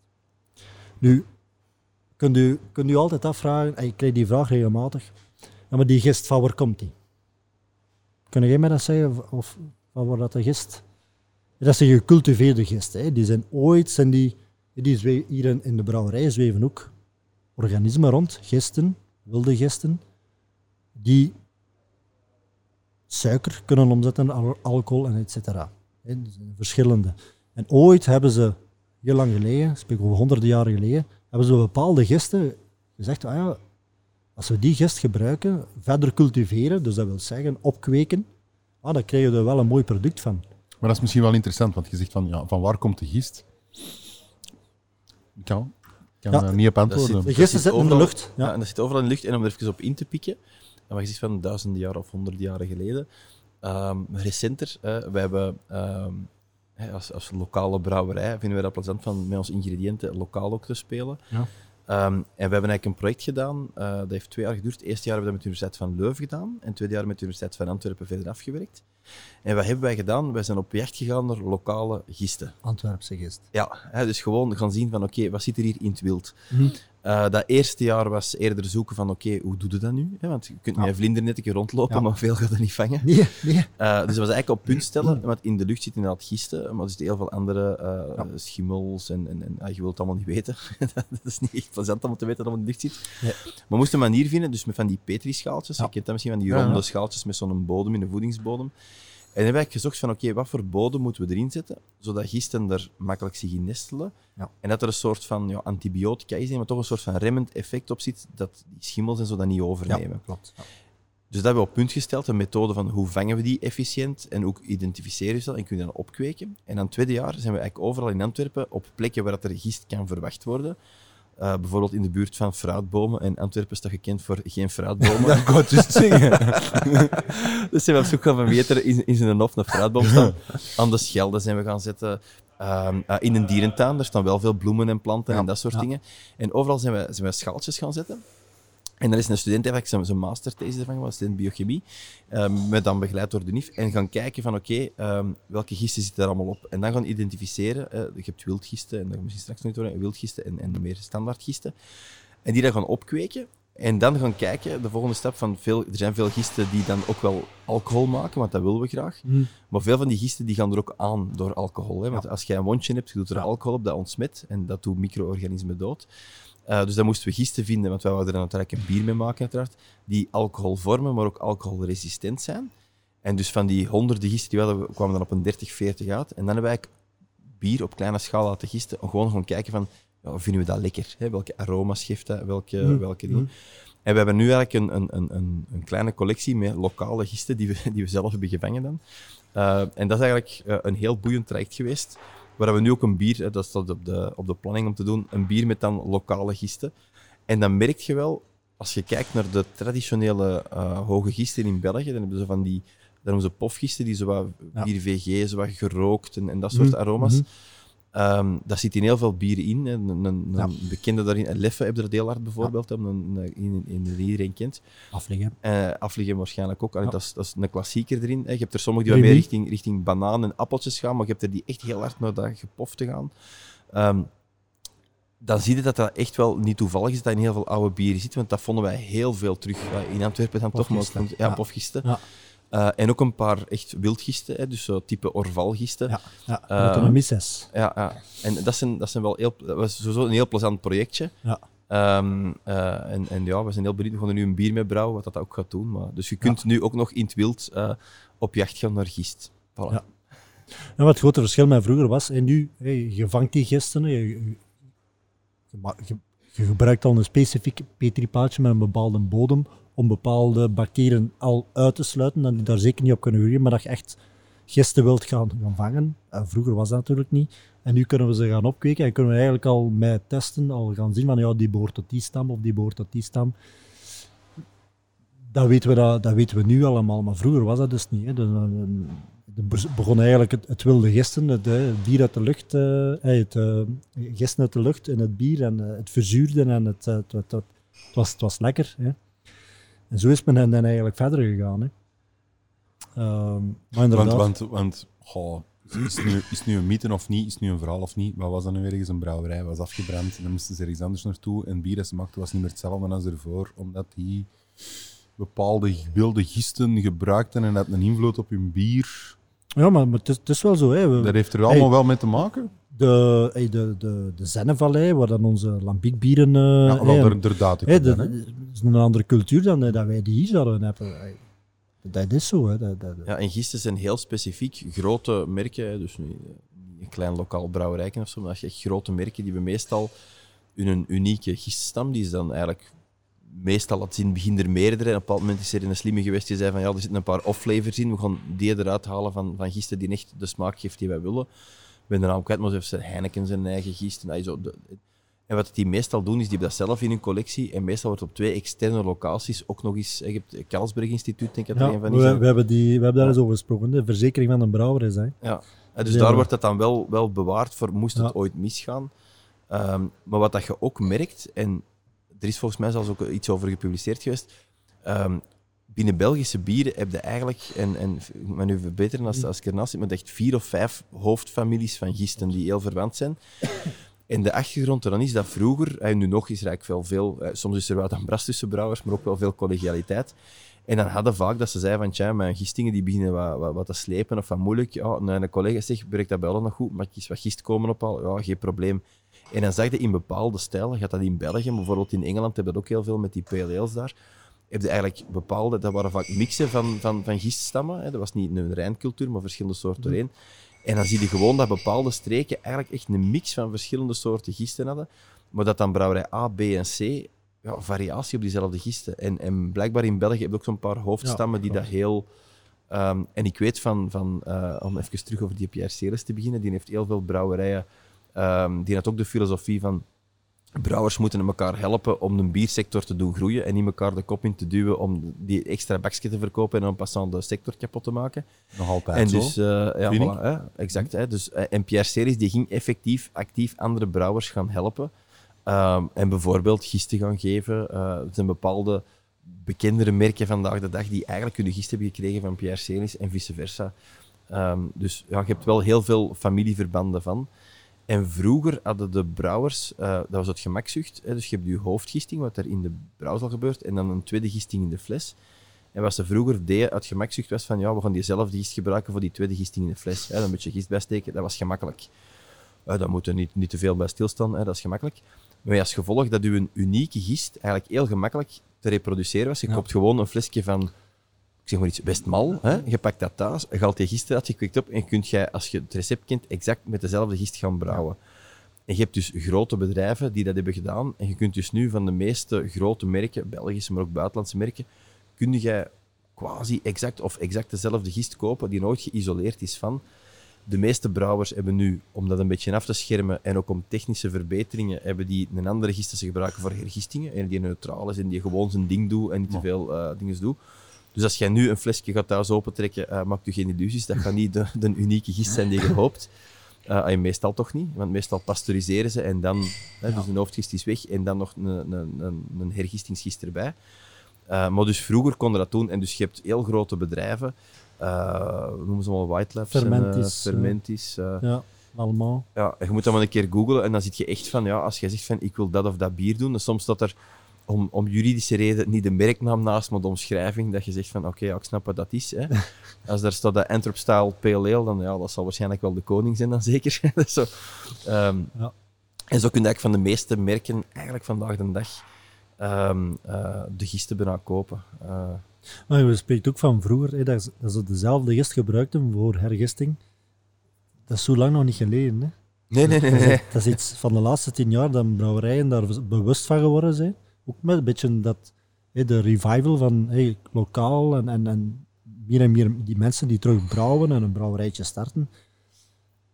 Is me daar toch, hey, ik heb bij Afligem gewerkt. hey, wij werkten altijd met dezelfde gist eh, in de fles, totdat Ja. er eh, uiteindelijk eh, zeven, acht jaar geleden we ook gezegd van Ja, en die gist Hè? van Afligem is dus ook onder een andere naam beschikbaar. maar dat, ja, Eh, dat is zo. Dat is, op, eh, opwijk, eh, style, yeast. Maar op zich is dat wel grappig. Dat is echt zo like dat je zo van de Ja. Aldi, de Olé en de Leo, zo in, in, in- Ja. op dat niveau heb je dan die gistnamen. Dat je van, ah, ja, ja, ja, Ja. ik snap het. ja, dat is inderdaad zo. Uh, maar, maar in alle eerlijkheid, hè, want je kunt dat uit twee kanten zien, als kleine brouwerij, als je zegt van, weet je wat, ik ga, we hebben onze onkel Pater, je zet hem aan het proeven. Ja. Heel lekker Hè, als je trouwens. zegt van, ik wil zo wat een, een donker trappist-stijl bier, ja, als wij die gist niet zouden kunnen kopen, had dat wel een probleem geweest van, hoe gaat Ja. het er dan aan beginnen? Als wij de safegist, we hebben dat ooit eens geprobeerd, met safegist een, een zwaarder bier, die, die aroma's en die smaken ontploffen dan zo, dat is niet meer plezant. Dat is, dat is niet te doen. Eh, en dit is echt een gist daarvoor gemaakt. Ja. En dus nu kun je perfect zeggen van, ah, voor dat bier gebruik ik die gist, voor dat bier die gist. En je kunt dat gewoon in de handel kopen. Er is een ongelooflijk databank nu beschikbaar, hè, wereldwijd. En dat is gewoon eh, net zoals dat we bij de Karel Dingeman zaten. Ik kan, eh goeiedag, ik wil, eh, ik wil gist hebben en zeggen geen probleem, eh, we sturen het u op. Of Ja. hoe- Of Ja. gewoon de Ja, website, je gewoon de bestelt en kost. eh, ja, ja. ja, ja. een AliExpress van de gist en ehm Ja, bestel ja. af. Zelfs Ja. nu, je kunt dat, eh, zelfs als hobbybrouwer, hè, als je Ja. zegt van ik wil met die gist, dat is helemaal niet, niet, niet zo exclusief of zo. Je kunt dat gewoon Nee. kopen. Ja. Vanaf, wat is dat, 5 gram of 10, ik weet niet, klein pakje, Elf- is niet, elf of gram, 500, elf gram 11 gram ja. of zo. Ja. Dus, en, en dat is ook het toffe eraan. Ehm, dat is ook een markt. hè. Bij hop is er een revival geweest, dat ze allemaal van de traditionele hoppen door een explosie van nieuwe smaken. Bij gist heb je eigenlijk wat er bestond, is in kaart gebracht. Eh, maar ook daar zie je nu dat ze met Ja. andere soorten gisten aan het experimenteren zijn. Ja. Dat er ook in België heel veel onderzoek nu wordt gedaan. Dat gaat soms over efficiëntie, dat gaat soms over nieuwe aroma's. Over... Ja. Dus dat is, wel, dat, is, dat is wel een heel plezant speelgoedje. Hè? Dat, ja. Zeker. Zeker. Ik denk dat dat eh, een goede gisten 1.0 is al. Wordt vervolgd, ja. Wordt vervolgd, ja. Ja. Hoeveel afleveringen wil je er aan toewijden? Oh, ik denk dat er toch een vier afleveringen aan Vier afleveringen. Ja, Oké, ja. Zullen we nog wel zien. Revenge of the Gist. Revenge of the Geest. ja, dat zal gewoon The hebben. Returns. En dan, Ja, allee, Belt maar allemaal naar, naar uw collega dat hij een nieuwe... Voor de kenners onder ons, eh, misschien gaan we volgende keer eens over de Krebscyclus eh praten. Ja. Ja. Ongekend. Ja, natuurlijk. Ja, maar dat is uw job, hè, man. Die, vindt, die vindt ook bij u plaats, hè, de krebscyclus. En uw lichaam. hè. Voilà, zeker. Volgende keer. Maar er zijn pilletjes voor. hè, Dus Volgende keer. Nee, nu gaan we gewoon over naar het bier van de maand.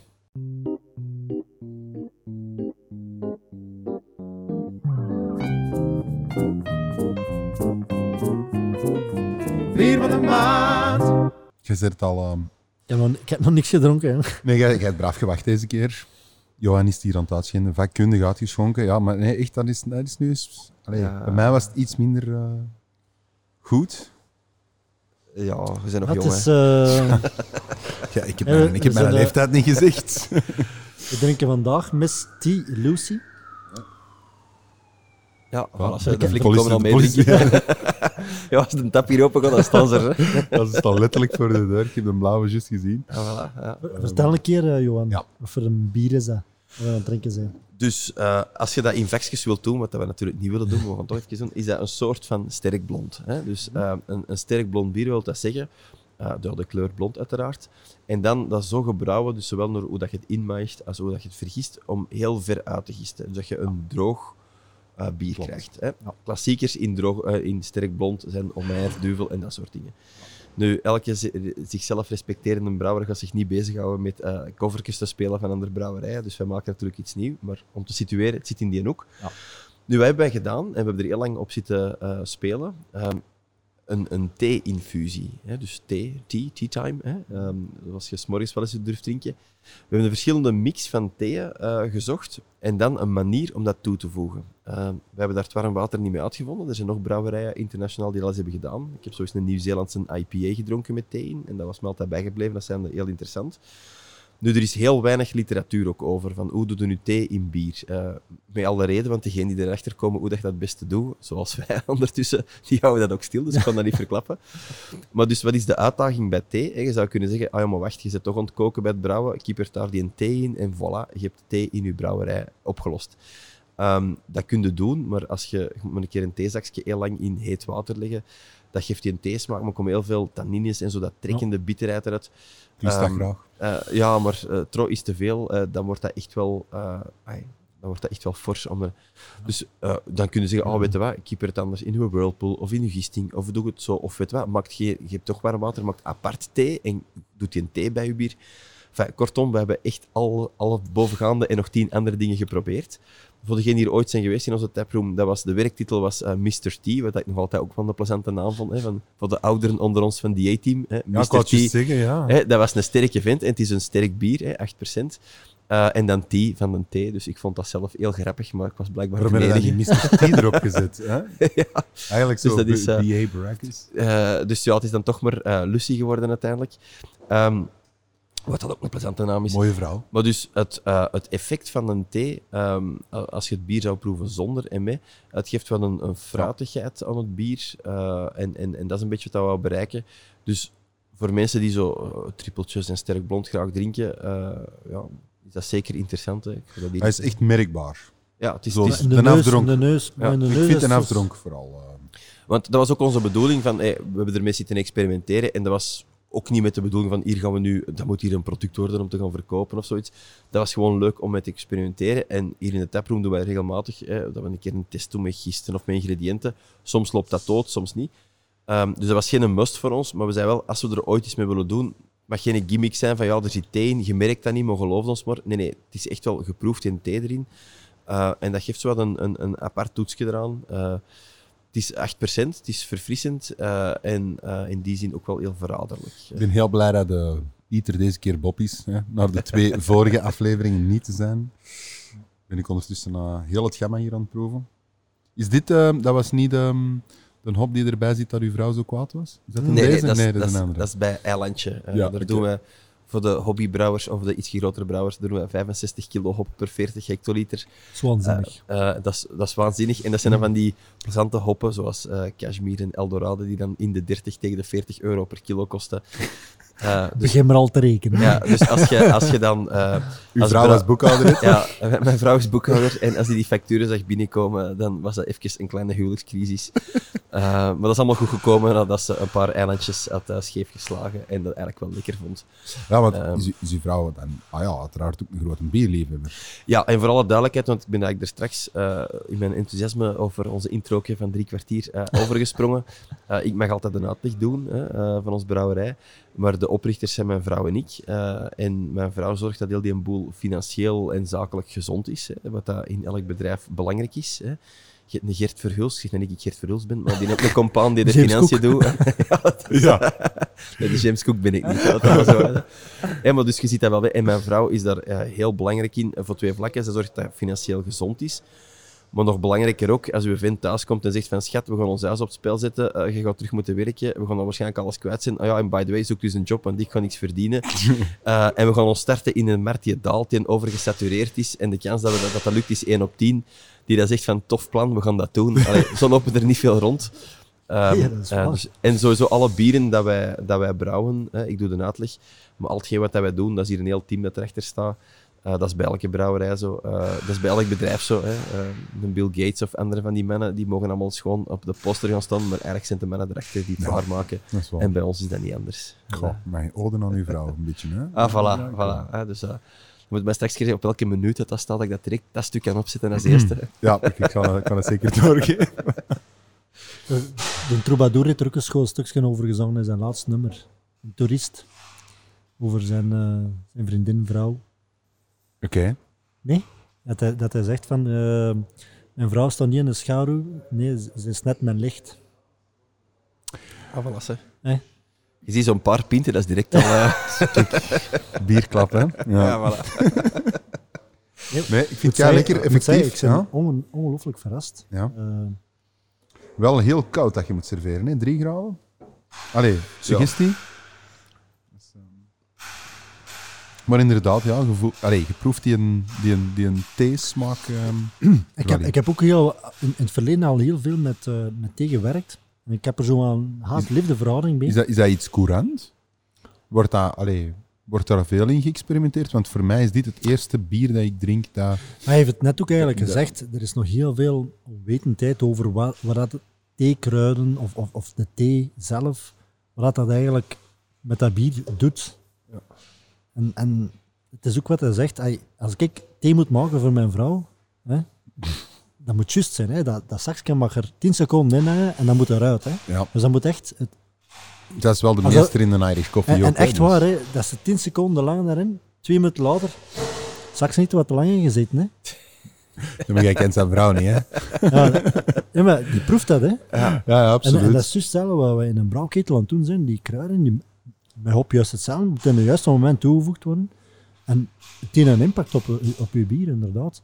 En misschien zal dat hier gebeuren, of misschien ook, ik weet het niet, maar dat een, dat een thee echt maar heel kortstondig contact maakt met het hete wort en oeft eruit, dat je echt die, die, die frisse aroma's hebt. En niet het, het, het, het, wrangen en het... eh, Ja, en dat heb je bij thee, bij, bij thee heel snel. En je hebt Ja. verschillende soorten thee, maar Ja. als je dan... Het is ook zwarte thee en zo in. En daar heb je dat heel snel... Ja. En de- daar gingen wij in het begin een beetje de mist in. Allee, de mensen vonden dat lekker, daar niet van. Maar dat wij zoiets hadden van, ja, dat is Ja. toch een beetje te... Ja, dat je het zo echt voelt trekken in je mond. nee, nee, Eh, je hebt dat ook met sommige hoppige bieren. Hè. Ze zeggen, ja, dat is extra bitter. En dat je zegt van, ja, maar allee, dat is toch wel...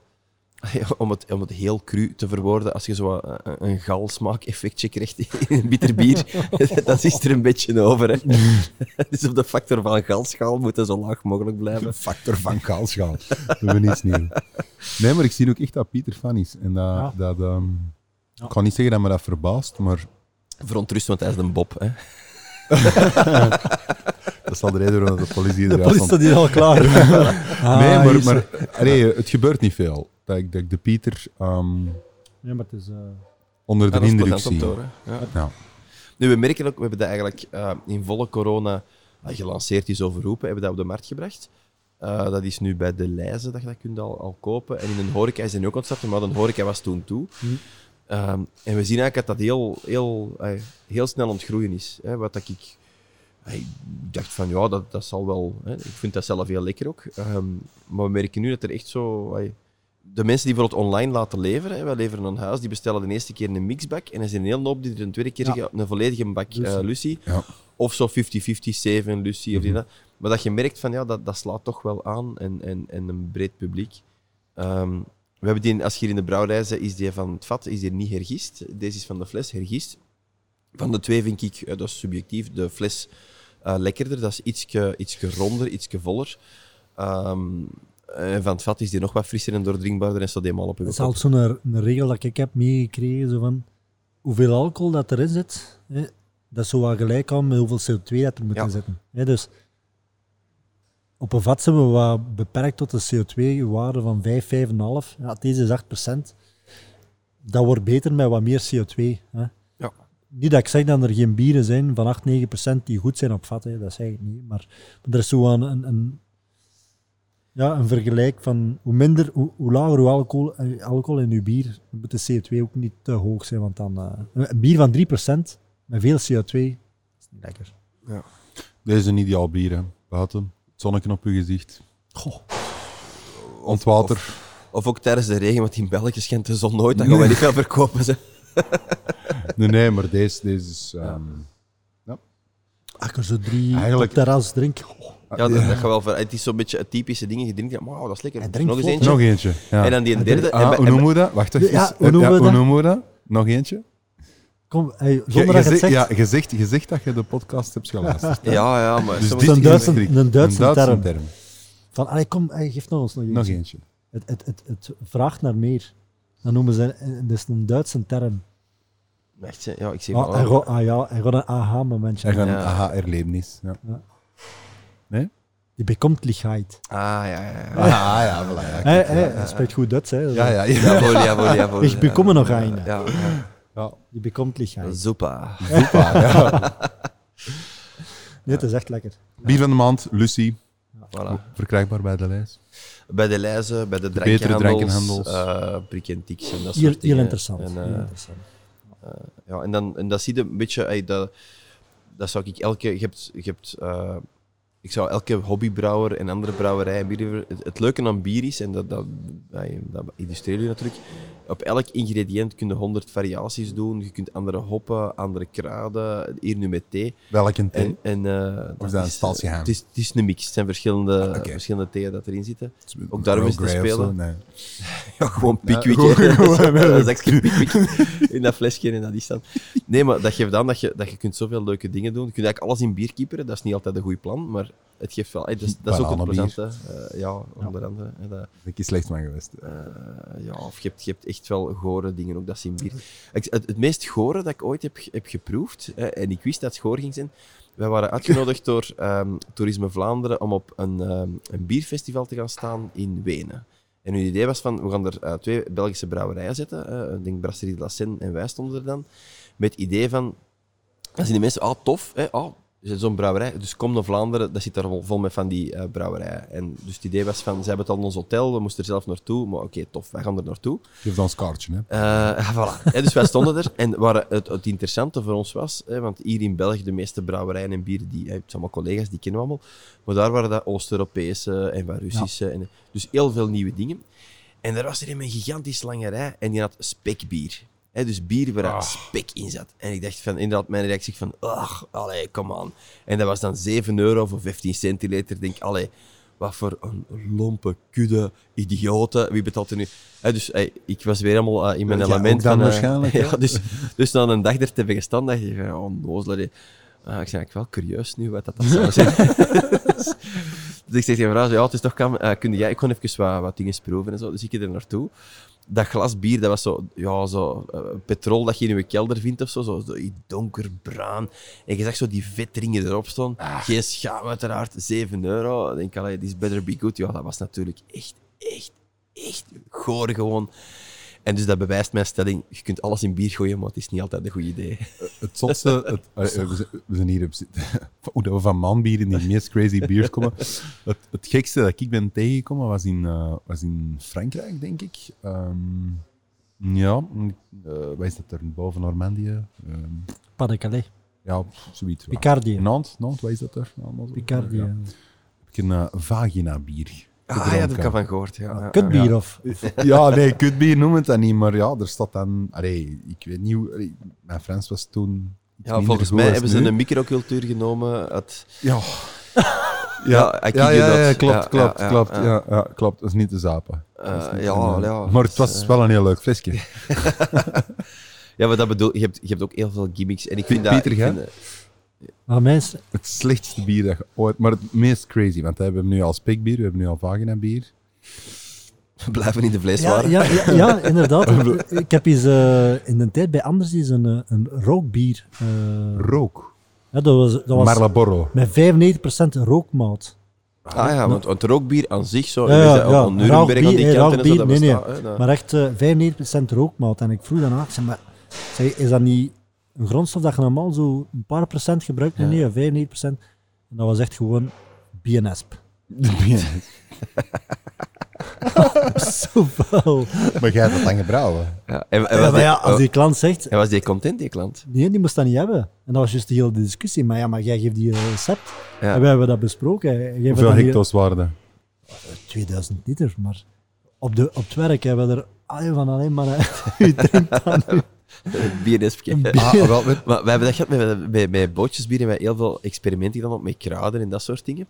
En we hebben zo een, een 20 of 25 biertjes uit, we hadden er tijd voor, dat was plezant. En er was ook een met, met, eh, met heel veel kruiden in. En als mijn vrouw dat proefde, hè, want dat is dan een goede Ja. kritische proef, die was van, ja, dat is super lekker, moest deze varkens gebrouwd zijn. dus dat was eigenlijk de discussie afgesloten. Oké, ja, we gaan daar niet verder over spreken. En misschien is dat wel eens een idee. Om, eh, dat, we, nou- dat we op onze Facebook zitten van wat is het slechtste bier dat je al ooit hebt gedronken. Ja. Dat was dan altijd die bieren op te hemelen. Nu, wat dat ik mij dan, hè, grumpy old man, hè, waar ik me dan aan stoor, is zo op bierfestivals, kleinbrouwerijen, hobbybrouwerijen, ik vind dat fantastisch uiteraard. Maar soms als brouwer, zeker, dan ga je het ook mis. Dat je zegt van, ja, ik heb hier geprobeerd, dat is geïnfecteerd, of dat is geoxideerd, Ja. of dat is gewoon totaal Ja. mislukt. De DMS. Ja, hè, geef, geef dat toe, zwiert dat weg en zegt van, ja, dat was weg. Verkoop dat niet als een wild, funky, sour. Nee, dat is gewoon mislukt. Hè. Dat is zo...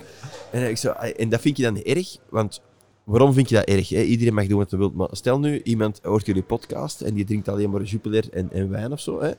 En ja, eigenlijk dat speciaal bier, dat is precies toch wel interessant. En die gaan er zo een caféke en die hebben er wat speciaal biertjes op de kaart staan. Ja, 6 euro, mijn. Hè. Dat is wel duur, maar dat zal dan wel goed zijn. En die bestelt er zo een. En dat stinkt, er is toch geen schaam op en dat riekt naar riool. Oh ja, dat is, dat is wel speciaal, maar dat is mijn ding niet. Maar eigenlijk is dat gewoon technisch niet goed. En die bestelt er een tweede, als ze maar zo ver gaat, of een derde. En dan zit die klant als categorie, wij als collega brouwer, allemaal Volledig kwijt, voor eeuwig. ja. Maar je zegt, jongen, die craft eh, of die crap, ik heb dat eens geproefd. Ach, eh, dat is echt mijn ding niet. Ah, ik blijf bij mijn wijn. En dat vind ik zonde. Je moet als Maar sector is- de lat hoog leggen. Dat is de ene kant, maar ik ken ook nog een andere kant van, van zo'n producten. Want hey, dat is niet alleen met bier, want ik zie dat wel bij bier. Van, iets bier is niet goed. Wat, hey, wat doen ze dan? Oh, bieren, we steken dat op houten vaten. Hè? En als de houten vaten gevuld zijn, na een jaar vullen we dat af en we verkopen dat een dubbele prijs. Ja. Hey, we dat gebeurt ook heel vaak. Mhm. Mijn vrouw is zo eens ooit thuisgekomen met een fles martini. Hè? En, en die zei, oh, dat is martini, ook aged. Ik zeg, ja, weet je wat dat is? Ja, dat is martini dat niet goed was om verkocht te worden. Die zijn we op houten tonnen gelegd. Ja, Dus, eh, en, op. en je hebt er Ja, toch dat is, maar dat Jij is jij hetzelfde bent nog, jij bent nog een optimist. Dat is waarschijnlijk Martini met wat oak aged extract erbij. Maar dat, maar dat kan ook, goed- dat kan ook goed draaien, hè. bijvoorbeeld. hey, Ja, oké, maar- we, zijn nu, we zijn nu niet over bier bezig, maar een van mijn favoriete mixers voor zo'n Cuba Libre te maken hè, is, een, is een Bacardi. Eh, Spiced noemt dat tegenwoordig. Vroeger was dat ook hard. Ja, wat is dat eigenlijk? Ja, dat is een afgekeurde bruine rum. Hè. Maar inderdaad, die steken dat op een eigen vat. En die verkopen dat weliswaar aan een goedkopere prijs. Dus daar zijn ze goedkoop, daar- zijn- zijn ze Oké, daar wel eerlijk ja. in. Dat is wel ja, lekker. Dus dat kan, ook, dat is- kan ook langs twee kanten vallen. Dat heb ik altijd op het einde van de rit. euro. Wij kunnen allemaal slecht hebben, maar als mensen dat lekker vinden. Ja. de verhalen zijn gekend van, van, van, van brouwerijen in, in Oost-Europa, na de dingen, die overgenomen werden door grote groepen. Komt een hoop ingenieurs binnen en zeggen: ja, man, alle processen zijn helemaal geïnfecteerd. Die zitten Ja. allemaal op punt, die infectie is eruit. En die klanten die wandelen weg met te zeggen: ja, Ja. dat proeft niet meer Dat is hetzelfde. hetzelfde. Ja, ja, dat- ja. Ja, dat klopt. Hetzelfde met dingen als, ehm, eh, ik denk dat Stella dat was, of Heineken, een van de twee, van die grote Europese importbieren in, in Amerika. Hè. Dat marcheerde er goed. Maar eigenlijk al die bieren, die waren eigenlijk light struck, hè, dus licht op, Ja. op een groen flesje. Ja. Maar dus die geur van eh, kattenpies, om het gewoon te omschrijven, Ja. dat was daar de, de, de, de flavor dat aangaf, ah, dat is imported. Hè, die Ah, zeiden. ja. En dus als dat daar lokaal begonnen brouwen, of dat proces onder controle had dat dat niet meer gebeurde, dan zeiden mensen, ja, maar dat is niet meer hetzelfde. Maar je, Ja, hebt dat, maar ja, je- maar- je hebt dat toch ook eens gezegd hè, Met met, die gasten? Die-? Met Afligem, die gasten die hè? Brazilianen. Ah ja, voilà. Ja, wij- wij wij die Brazilianen kwamen een keer eh, op bezoek naar de brouwerij. We hadden een tour gedaan. En we gaan nog iets drinken hè. en afleggen. En je, je Die dronk dronken een verse Afligem.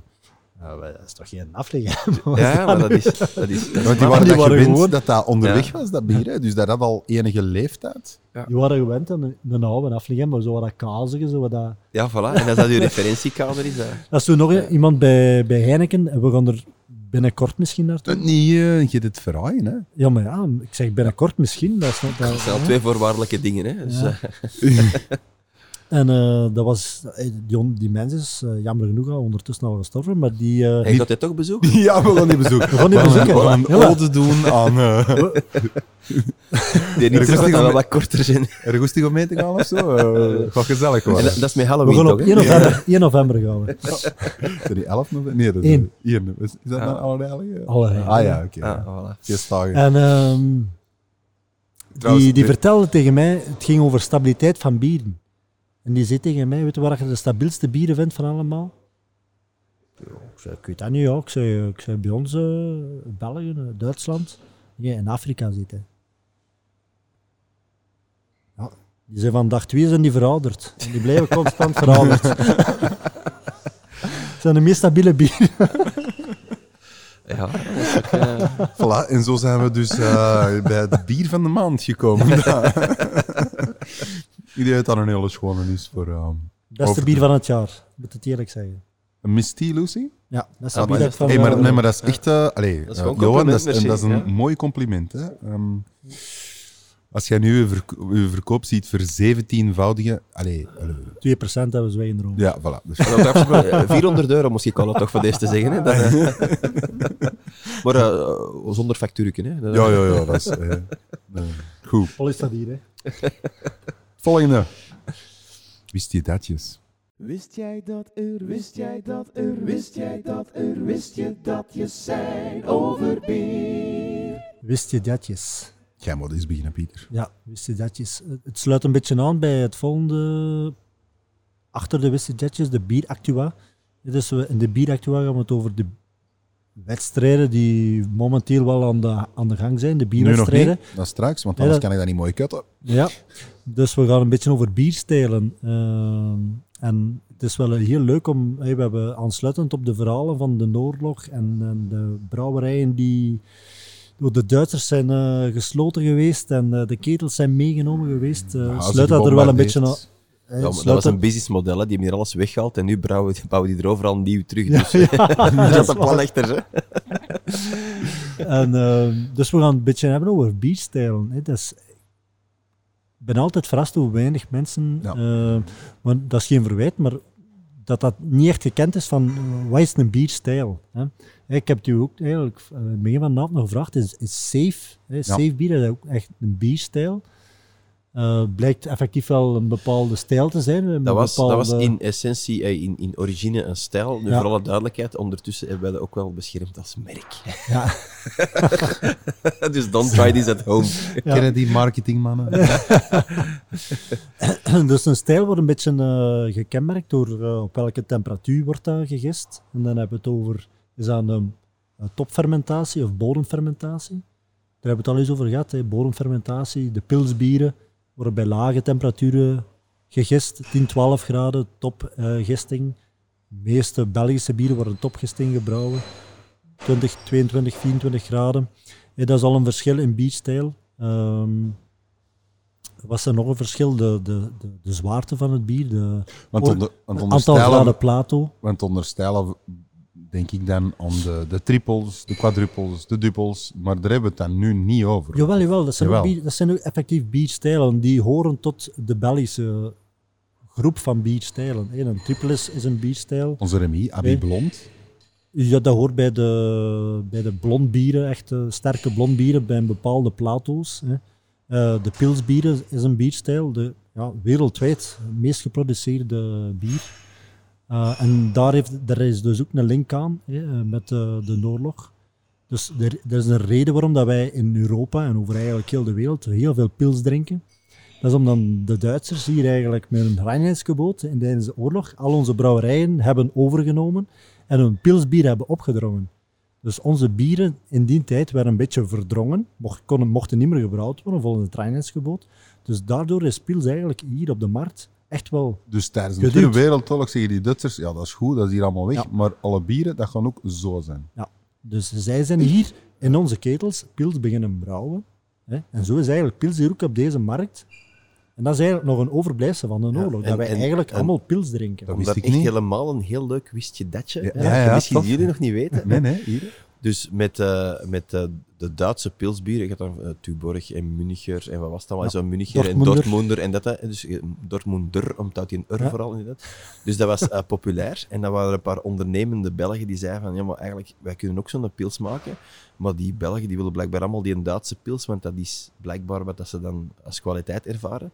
Ja. En dat is de reden dat het bier uit Juppie, Jupiler, hè, Jupiler, hè, zoals Dortmunder en. Münchener, en dat Ah, origineel het, het, het logo van Jupiler ook gotische letters waren, zoals een Duits bier, zoals een Dortmunder en dit en dat.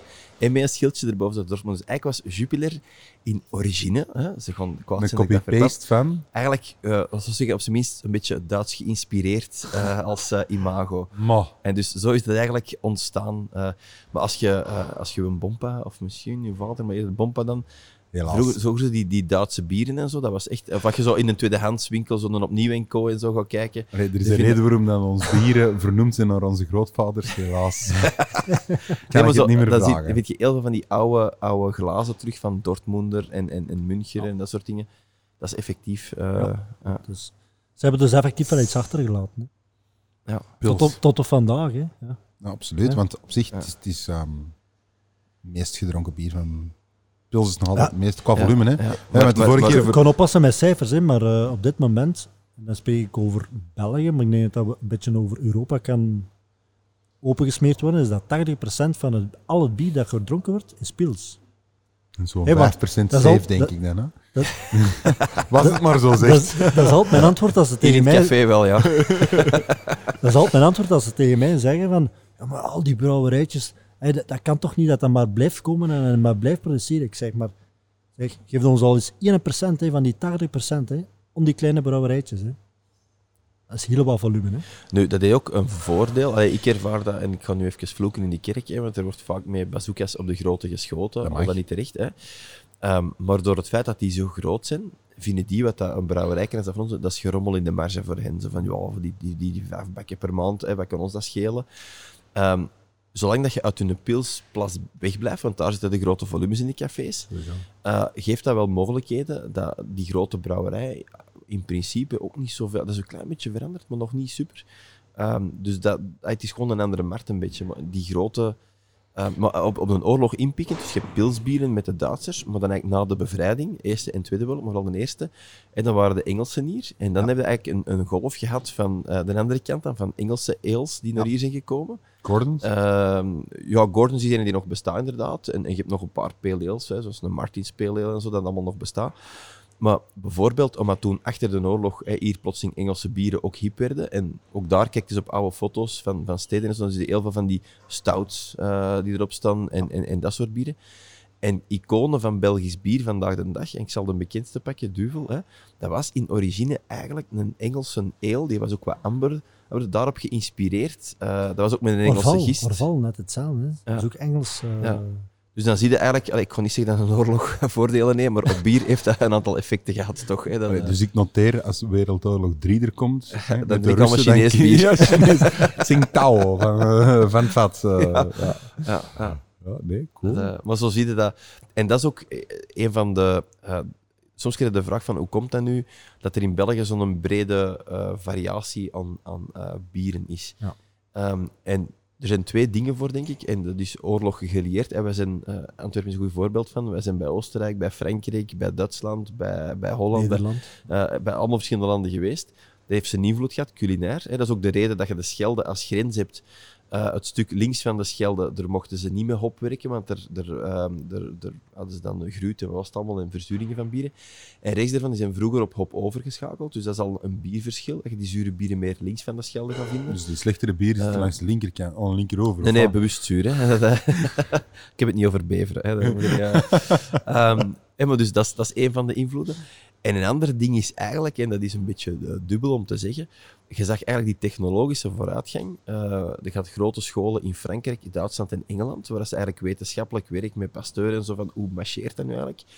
Dus die hebben een enorme professionalisatie in die kwaliteit opgedreven en ook nog een standaardisatie. Van kijk, zo maakt het dit, zo maakt het dat. Terwijl in België dat heel regionaal heel lang is gebleven, tot de jaren 50, 60. Ja, en nu gelukkig nog. Hè. Eh, waardoor je al die variatie veel langer hebt gebleven. En dat je inderdaad kon zeggen, ja, ik rijd 10 kilometer verder en dan hebben ze een ander soort bier dan... dan Ja. Eh, terwijl in Duitsland, allee, eh, Bierland, het zal allemaal wel zijn, maar veel meer dan een Hefeweize en, en een gewone pils vinden daar ook amper. Ja, Nee. rauwbier misschien nog. Dat is daar aan ijs Eh, ja, voor een stuk, maar... Allee, Ja, ik was onlangs nog met iemand aan het babbelen, ook een Duitser, en die zegt, ja, oh, in Duitsland er vind je de ballenvariatie. Hè. Ik, kom, ik kom niet Ja, maar dat is toch maar een in minderheid dat daar, dat daar eh, hem aan ergert of zo, hè, want uiteindelijk... Ja, ja, de, Die- hij die verenigt weten van, niet ja, beter we, zijn het Oké. Bierland en dit en dat. Maar in de steden is er al, is er al veel aan de gang. Hè. Ja, ja. Naar, Berlijn en zo ga gaat, naar Berlijn, ja. Want- Düsseldorf, hey, München. Hey, München, het zuidendeel is weer iets heel... Maar Want- Berlijn, Düsseldorf, je kunt daar IPA's bij de Vleet vinden. Ik ken, ik ken een brouwerijke eh, in, in eh, Beieren, hè, dus Zuid-Duitsland, die ook eh, speciaal bieren craft. En dus een deel van die hun bieren gaan die in Oostenrijk brouwen, omdat de anders Ah, niet ja, volgens Rijn is. ja, ja, ja. Ja. En zegt van, man, dat is toch totale flauwekul. Hè? Want dat is uw recept, jij gaat dat daar brouwen en terug... Nee, nee, dat is, dat is Reinheidsgebot en traditie. Ja, het zal allemaal wel zijn, maar dat is eigenlijk... En zelfs met dat Reinheidsgebot, hè, dat je de vier ingrediënten, water, Ja. hop, gerste... Dan zouden in theorie nog altijd een IPA kunnen maken of zo. Hè. Dus ze blijven wel heel strak. Ja. Dat is raar, want Duitsers zijn normaal toch gekend voor heel creatieve en losse en plezante mensen te zijn. Maar Ja, ze hebben het meer als een marketing gebruikt nu. Allee, oh, om even eh, terug om dat, dat, dat, dat pilsverhaal te komen, ziet je ooit nog, want we zijn nu altijd bezig over craft breweries en heel veel verschillende stijlen en soorten, waarom valt niemand zo de pils aan? Is dat, is dat echt gewoon... Dat dat Allee, want dat, dat vind ik dan gebeurt wel. bijvoorbeeld leuk aan een Bavik, dat ze precies zo de little keer aan een blok, dat ze wat tegen die hun schenen stemt. Maar Ja, en, is en, dat- en, en binnen, binnen, ik denk dat Pieter het er ook een keer over heeft gehad, in, die heb ik dan wel gehoord, hè, dat, dat, van, dat pilsbrouwen echt wel niet zo evident is. Hè. Als je Dat is waar. als jij een stout maakt of een hele zware gehopte IPA en je, en je, je kleurt wat buiten de lijntjes, ja, dat maakt niet uit, want dat wordt toch allemaal ingedekt met een hop of met, eh, met die dingen. Bij pils, dat is eigenlijk een heel kaal en naakt bier. Dus als jij iets misdoet, dan, dan riekt dat te veel naar zwavel. Of dan is dat, eh, dus je kunt daar al veel meer mee misdoen. Ja.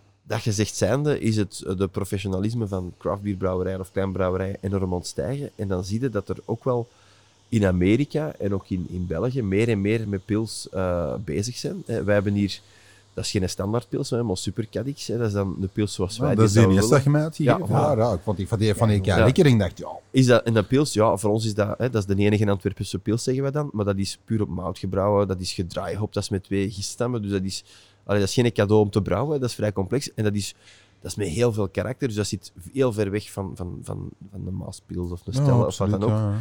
Ehm, maar je hebt verschillende anderen die ermee bezig zijn. Dus ik denk wel dat, dat, eh, ey, dat er een markt in zit. De realiteit is, je kunt jij van alles bedenken, je moet het ook verkocht krijgen, dat in de grote cafés, en dan kom ik een beetje terug op wat ik net zei van de grote brouwerijen, die grote brouwerijen vaak geïnvesteerd en serieus in zo'n zaak, of acht van de tien gevallen zijn zij de eigenaar van dat spel, of hebben ze de hoofdhuur en huren ze toren een uitbater. Mhm.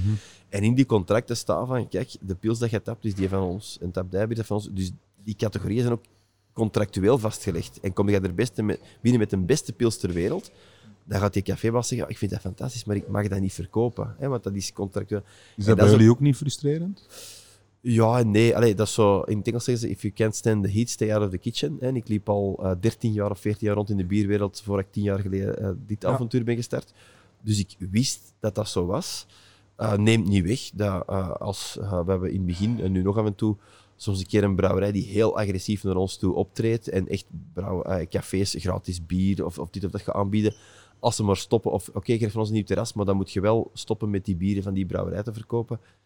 En dat vind ik eh, als geloofsovertuiging al de foute instelling. Hè, van, je moet als biercollega's elkaar juist ondersteunen. Je moet ook geen cadeaus geven. Ik wil ook niet eh, zeggen van kom een keer eh, heel veel van de D of de D. Dan moet iedereen over zijn eigen bieren geloven. Maar ik ben wel een grote voorstander van laat ons samen die een biermarkt fantastisch maken. Als een collega van ons, of wat dat nu een multinational is of een kleine hobbybrouwer iets lanceert, ik zal mijn gedachten erover hebben. Maar als iemand mij vraagt wat vinden van dat bier, ik zal nooit er iets slechts, ik ben nooit op betrappen dat ik iets slechts zeg over een ander bier. Omdat ik vind van je moet samen als alle Franse wijnbouwers zouden zeggen, ja, al mijn collega's zijn prutsers, dan zou het imago van Franse wijn totaal kelderen. Die, Dat moet in je hoofd houden als je het over Belgisch bier hebt en als brouwer. Van, van, van, van hey, we moeten... Vind ik alle bieren lekker? Nee, natuurlijk niet. En dat is ook het toffe. Dat er is voor iedereen iets. Uh, maar je moet gewoon samen die markt doen groeien. En, en, en als iemand zegt van ja, ik heb dat geproefd, dat is keigoed. Ik zeg ja, dat is goed. Hè. Uh, fantastisch, goed. Hè. Um, voilà. Dat... Ik vind dat, ik vind dat een heel mooi... Maar dat is wel, dat is wel het sluit een beetje aan bij de bieractuai van hoe, Nee, dat is het volgende stukje. maar hoe moeilijk dat het eigenlijk is om uh, die, die pilsmarkt, we hebben het al zoveel gehad, hè. bier is potgekomen, pils... Dat heb je al een aantal keer gezegd, ja dat klopt. Dat, ik weet het dat je frustratie is. Dat is maar uiteindelijk, uh, zolang dat, dat niet verandert, blijft het een niche. Hè. Ja. Is, het is al een beetje gebeterd, maar ik zal ook, ook een keer een, een, een anekdote Klopt, vertellen. Als ik uh, pas bij Duvel werkte, uh, had het plan van we gaan een keer een speciale versie maken. En dan was ja, maar kunnen we dat wel doen? Iets beter dan Duvel? Ja, gewoon er een speciale variant. En dat was toen de eerste Duvel hop, uh, triple hop. Hè? Ja. En ik zeg van ja, we gaan een keer tonen, een beetje uit frustratie ook, van als je bij mensen op bezoek komt en ze hebben een fles van, van uh, 8 of 9 euro wijn, je, ja, het is maar een gewone wijn. Hè? Dan is dat zo van... 9 euro? Hè, nee, dat is al 9 euro. Hè? Ah, maar hè, een goede fles mag 30 kosten en een chique fles 100 euro. Ja, we hebben nu een keer zot gedaan. Hè? Maar bij bier, als een fles meer dan 3, 4 euro kost, een 75, van, dat kan toch niet. En als statement zeg ik zo, we gaan een schoon fles steken, een schoon verpakken. En denk je dat 12 of 13 euro was. In mijn ogen nog niet veel voor een goed bier, maar kom. Ja. Hè? Maar we spreken nu over 15 jaar geleden of zoiets. En dat was toen, hè, dat is toch een groot bedrijf, hè, dat was toen bij heel van die commerciële, ja, maar dat krijgen wij nooit niet kwijt. Hè. In die mate zelfs, dat uh, vlak voor de lancering de verantwoordelijke van België, onze exportcollega vraagt, kun je dat ergens niet kwijt in Zweden of zo, dat we ervan af zijn, want wij gaan dan nooit om die prijs kwijtgeraken. Het is anders uitgedraaid, dat was direct uitverkocht. Maar ik vind daar dat je als brouwer ook gewoon, je moet je hebt mensen die zeggen, maar een goed bier verkoopt zijn eigen. Dat is niet waar. Hè? Een goed etiket, dat verkoopt ook zijn eigen. Die twee moeten, moeten in evenwicht zijn. Maar als je een goed bier hebt, dan verdient dat gewoon de, de, de, de, de eer van dat schoon te verpakken. En dat je echt zegt van deze is subliem, maak daar een schone cadeau van. We hebben dat met, met, de Pater in whiskyvaten gestoken. We hebben dat schoon verpakt in een doosje, stichtje er rond, bij wijze van spreken. Dat kostte 20 euro. Is het dan veel of niet? Als ik zie hoeveel tijd we hebben ingestoken, hoeveel maanden en al die dingen was dat, uh, wij waren break-even, we kwamen er dan uit. Maar als je een schone cadeau moet kopen voor een, een, een, een familielid die van bier houdt, is 20 euro niet overdreven. En ik vind van, allee, dat is toch niet overdreven voor iets dat goed is. Je moet geen rommel voor 20 euro. Ah, Ja, Hoe als je moet morgen de, de, de Jupiler in een, uh, in, Ah, ja. wel ja, in een eigen fles gaat draaien. Ja, wel, ik denk, Ja. als je erover nadenkt, als je zo'n carapils in een chique fles, dat zou nog een markt vinden. Zo. Alle studenten op die festivals. Hé mannen, dat is wel een eigen, cara hè. deluxe, hè. qua, qua statement of, of, een- of een familiefeest. Erik, een cadeau voor u. De Maar aan 75. zich, maar, maar nu dat je dat aanhaalt, eigenlijk is dat geen slecht bier, hè? Er zit regelmatig iets anders in en meestal valt dat wel mee. Ja, Ja, ik geen zwans. hangt er vanaf wie dat brouwt. ja, ja. Ja, ja, ja, maar dat Ja. is... Maar dat is, dat is een beetje de. eh, je een eh, grote ik- dorst hebt. Ik, ben, ik ben het helemaal eens met, met u, Pieter, van, van bier. eh, als ik in Amerika zat, hè, vroeger van mijn job, dan, eh, ik herinner me goed, ik zat eh, op Manhattan, oké, dat is zo'n duurder stukje van, eh, van dingen. Of 10 euro voor een pintje. Allee, dat, was, was toen 13 dollar. Hè? En dus dan zie je daar, ja, dat wordt ook op die manier gedegusteerd. Hè? Dat is niet van, oh, geef me iets en ik heb dat binnen en weg. Nee, die garçon van, ja, it's from Ja. Belgium en dit en dat. Ik ben eh, met mijn vrouw, denk ik dat twee of drie jaar geleden, vlak voor de coronatoestanden, naar ehm, Denemarken geweest. eh, in Stockholm. En dat was Ja. zo een biercafé. En dat was, het was wel een speciaal fles. Maar dat was Denemarken, Stockholm. Klopt geuze. nee, ehm, wat zeg ik? Eh. Kopenhagen, sorry. Ja. Kopenhagen, hè? Ja, oh, sorry. er zijn al een paar lussies verder. Hè? Ehm, maar er werd een, een, een goede geus verkocht, maar dat was 250 euro What? voor een flesje van dingen. Dus ik zeg dat op de kaart staan en ik zeg tegen Karen, Deze is image building. Hè. Die zet een paar van die heel dure flessen dat niemand koopt om te zeggen van zie eens wat voor fantastische collectie hebben. Maar iedereen gaat een van die andere biertjes die dan nog altijd 6 of 8 euro per glas kosten. Maar dat is gewoon om te zeggen, zie eens wat we in huis hebben. Maar niets was minder waar. Er komen daar twee gasten binnen, die bestellen zo'n fles. Dat wordt dan in zo'n schoon rieten mandje. Ja, wordt een kwartier uitleg bij gegeven. En die zaten daar echt van te genieten. En ik dacht van, potverdikke, oké, 250 euro, ik vind er ook over. voor een geus. Eh allee, allee, niet slecht bedoeld, maar... Ja, eh, nee, maar dan zie je wel van, als je, als je dat bij wijn doet, hè, dan is dat van, ja, maar dat was wel uitzonderlijk. Ja, waarom kan dat niet met bier? Hè, die mannen van wijn die zijn helemaal geniaal. Die, als ze, als ze een, een, eh, een, een, een, Slecht jaar hebben. een goed jaar hebben, dan zeggen ze, ja, het is uitzonderlijk, het kost veel meer. En als het mislukt, zeggen ze van, ja, het is een gewoon jaar, dus je gaat volle pot betalen. dat, is, dat is eigenlijk wel goed gezien. Hè? Ik denk soms dat het andersom is dan ze echt slecht jaar hebben. Van jaar eh, echt speciaal. Speciaal. Ja, dat kan ook Dubbele prijs. Ja. Maar dat is een beetje ay, die, die, Ja. de perceptie van, van ro- rond bier en zo. Ja. Ik ben heel blij als bierdrinker en bierliefhebber dat wij fantastische bieren overal Mm. kunnen kopen in een horeca. Voor wat is dat, 3 euro voor een glas Ja. of iets rond die prijs. Ja. In een supermarkt hè, van tussen 1 en 2 euro kun je al fantastisch lekkere bieren kopen. Dat is eigenlijk waanzinnig als je erover Onzinnig. nadenkt. Ja. Eh, Als je, als je in een brouwerij rondloopt, je moet die zien, al dat materiaal, hoe dat, dat kost om dat te maken, die ingrediënten, die landbouwers dat erachter zitten om dat graan te maken, die een hopje Ja. over. Dat is een gigantisch traject. En dan kun je voor een dikke euro zoiets fantastisch, dat het tot de perfectie goed zit. Dan denk je van, dat is fantastisch. En tegelijkertijd is het eigenlijk ja, oneer aan doen om zoiets... Ja, Oké, ik geef het ook bij niet objectief, maar ik Ja, vind dat klopt, toch... klopt. Nee, ik, ben- kan, wel- ik, kan, ik kan eerlijk toegeven, allee, pak, vraag, me- stel maar diezelfde, jaar, die, diezelfde vraag pff, drie jaar geleden. En dan had ik ook gezegd, ja, ja, maar ja, allee, zeg maar, een duvel staat hier eh, 3,5 euro, ik zou het maar zeggen. Maar als je met die ambacht bezig bent en je ziet wat voor tijd, energie, moeite, ehm, ja, oh, marketing in de glazen, in, in, allee, al, alles, alles, alles er rond. Ja, dan, dan volg ik jullie volledig. Dan zeg ik, Ja, ja, maar, maar dat, dat beseft je niet als je daar niet mee bezig bent. nee, voilà. En En in Nederland vinden ze dat allemaal oké. Betaal al je 6 gebeten, euro voor een Heineken? Ja, dan betaal je... Alleen een Heineken, hè. Ik bedoel, het is al gebeten, maar als jij, als jij, als jij vijf, zes jaar geleden, of misschien iets langer, en je komt bij mensen in de week binnen en die zijn aan het eten. En die hebben een flesje wijn op tafel staan. Dan zeggen die mensen, oh mooi, die genieten van het leven. Hè. Chic, flesje wijn in de week bij hun eten. Hè. Dat is goed. Flesje bier. Hetzelfde zijn, komt binnen en die hebben allemaal een speciaal bier voor hun neus staan. Zeg, eh, dat waren er nogal alcoholiekers. Hè. Het was Ja. donderdag of woensdag en ze hadden er allemaal aan het bier. Ja. Dat je ziet. En gewoon die perceptie, dat ik denk van, ja. Ja. dat kan toch niet. Dat is... eh, Ja, dat is... Dus, vanaf nu... alle Elke donderdag. luisteraars- Anders moeten we dat eigenlijk eens doen, hè. Een, eh, een, Ja. bier, een bierklap. ehm Of, of, duurdere streekbieravond. Of, of we pakken een donderdag en dan moet iedereen bij zijn eten speciaal bier doen, er een foto van trekken, dat ze in de week geen fles wijn of wat dan ook hebben staan, maar een Ja. lekker bier en dat op jullie Facebook zetten. Ja. voilà. Ja. Ja. Ja. En, wel, en, en de, de beste, schoonste foto daarvan, die sturen wij met alle plezier nadien een bak van ons bier toe. Hopla, de giveaway is al weg bij de bieractua. Hoe moet ik dat hier nou weer gewoon verwerken? Oké, nee, dat vind ik nou goed. Hè? Dus, maar mag enkel gepost op donderdagavond. Hè? Dus ik kijk daarna op de Facebook. Ja, hè? ja, ja voilà. dus ah, ze mogen het de vrijdag ook nog doen, want als het echt gezellig is, je gaat je genietmoment van dat Allee, bier niet onderbreken Donderdag, voor vrijdag de, dan. van de Maar selfie. Wat doe je dan met die maandagdrinkers? Want ondertussen, hè, sinds dat ik in een brouwerij zit, is dat ook al zo. Ja, wel, Maandagdrinkers, dat denk je dat jij niet enigste zit. Ze mogen maandag, dinsdag, woensdag oefenen. Dan de donderdag moeten ze een schone foto doen met een gezellig momentje, maar bewijs, niet zo, ik heb hier nog een leeg flesje Ik heb hier nog gevonden, een... het even, Ja, ja, ja. ja, eh, ja. eh, niet, niet van die foefelarie. En dan eh zet ze op jullie Facebook. Hè. En Ja, dan, eh, En als dat met een Lucy is, dan hebben ze een dubbele kans om te dan hebben ze goede smaak gewoon. Ja. Eh, Alright. Oké, na deze korte wist-die-datjes. Over naar het laatste verhaal, Peter, hè, denk ik. Ja, ja. Het is, eh, zonder zwas, het is onze langste podcast, denk ik, tot hiertoe. Maar we zijn nog altijd... op We zijn een- er al over. We zijn... ehm, ja, denk het wel. Maar... We zijn nog Ja, de altijd bieractua, vroeger... hè. We gaan nog altijd vroeger thuis zijn als bij de Brabanderen. We hebben al gegeten. En we hebben al gegeten. Goed, over naar het volgende.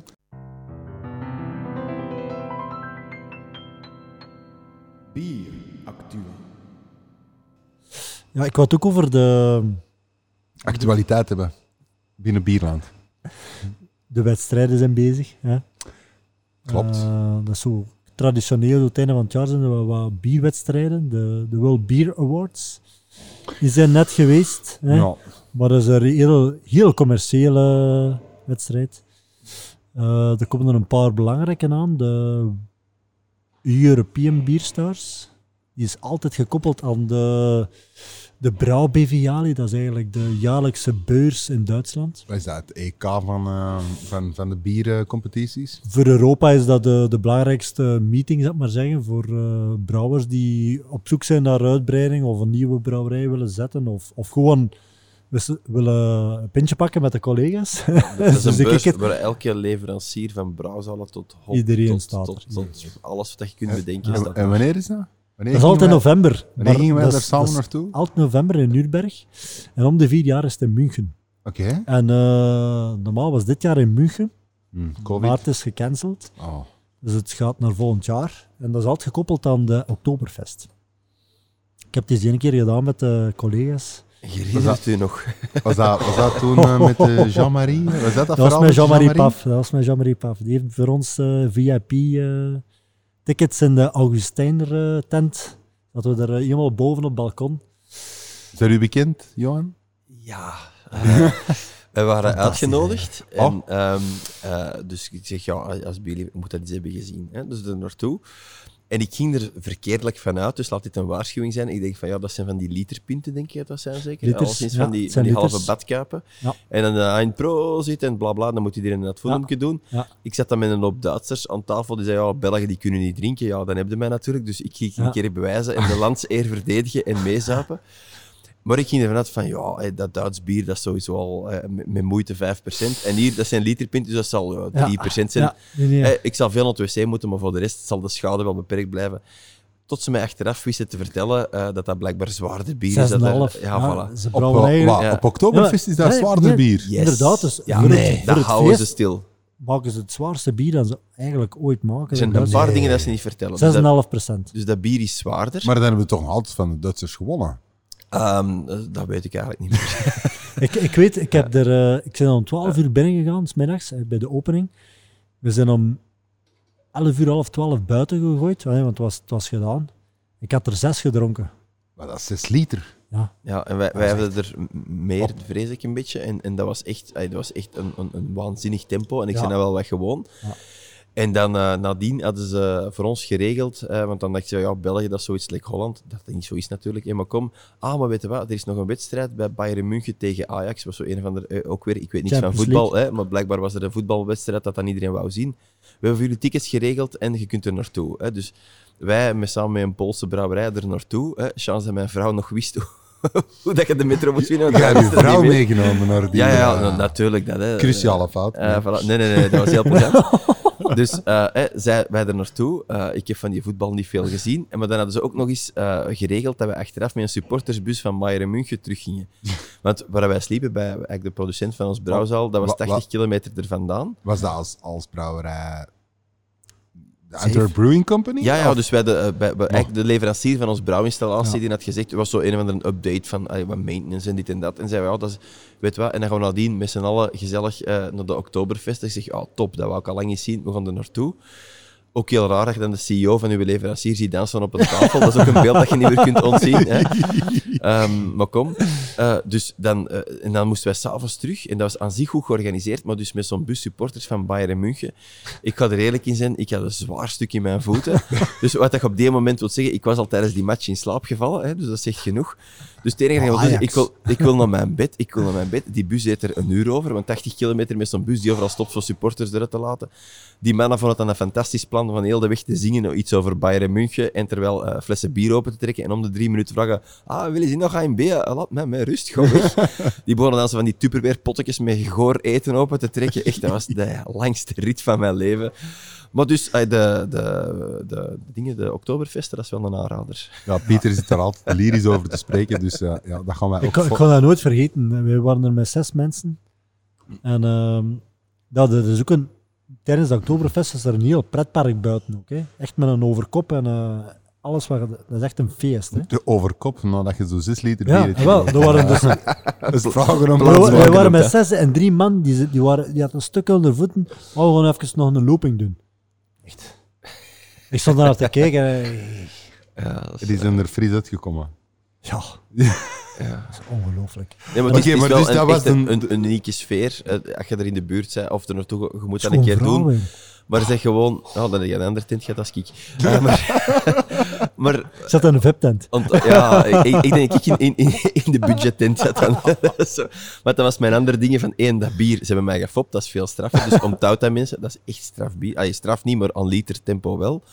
En die beelden dat je zo eh, marketinggewijs binnenkrijgt van de Oktoberfesten, die madammetjes met die pinte bier, bij mij waren die toch al eh iets anders. Gerodeerd. Bij mij, wa- Ja, bij ja. mij waren echt... Ja, dat was... Ah ja, en, en nog, nog een tip. Die madammetjes dat daar staan, die krijgen een commissie op de verkoop van hun tafels. Die hebben twee of drie tafels dat ze moeten bedienen. Ja, dat kan ik. Dus uw pint is Ja. nog maar, ik zeggen, halverwege en die komen er al een nieuw zetten. Hè? Dus dat is echt zo, want en vanaf dat je niet meer drinkt, wordt er ook vriendelijk Ja, dat verzocht dus, op krassen. Als hè. je niet, niet rap genoeg drinkt, word je buiten gegooid door de security.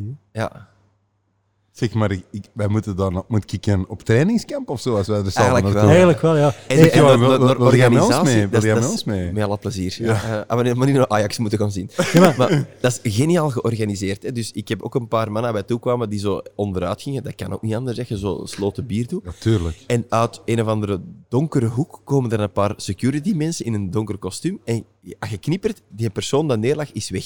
Dus zo, Die wordt- Waar zijn die dan? geen idee, er ligt ergens een berg mee. met mensen of zo, ik weet het niet. Dus, en een andere ding naar organisaties toe, want je moet ze het wel aangeven. Als je nu bij ons een festival, hè, Werchter of wat dan ook, je gaat naar de wc's, dan weten van, oké even doorbijten, want deze is gewoon niet plezant zijn. Dat is altijd goor, die toiletten. Hè. Dat is, daar, hè, dat is toch Klopt, allee, hè? dat is een, een drank- en een pisfestijn, want iedereen moet er weer supergoed georganiseerd. Geen file en Nee. proper, geen geuroverlast. Dat is nu misschien een raar onderwerp in bier, eh, bier- maar, Nee, nee, nee. nee. maar ik, ik- dat was iets dat mij ook was bijgebleven eh, voordat ook- het licht dat ging. Maar ook, dus inderdaad, als je, als je de uitdaging wilt aangaan, ik kon dat naar het Fundum doen.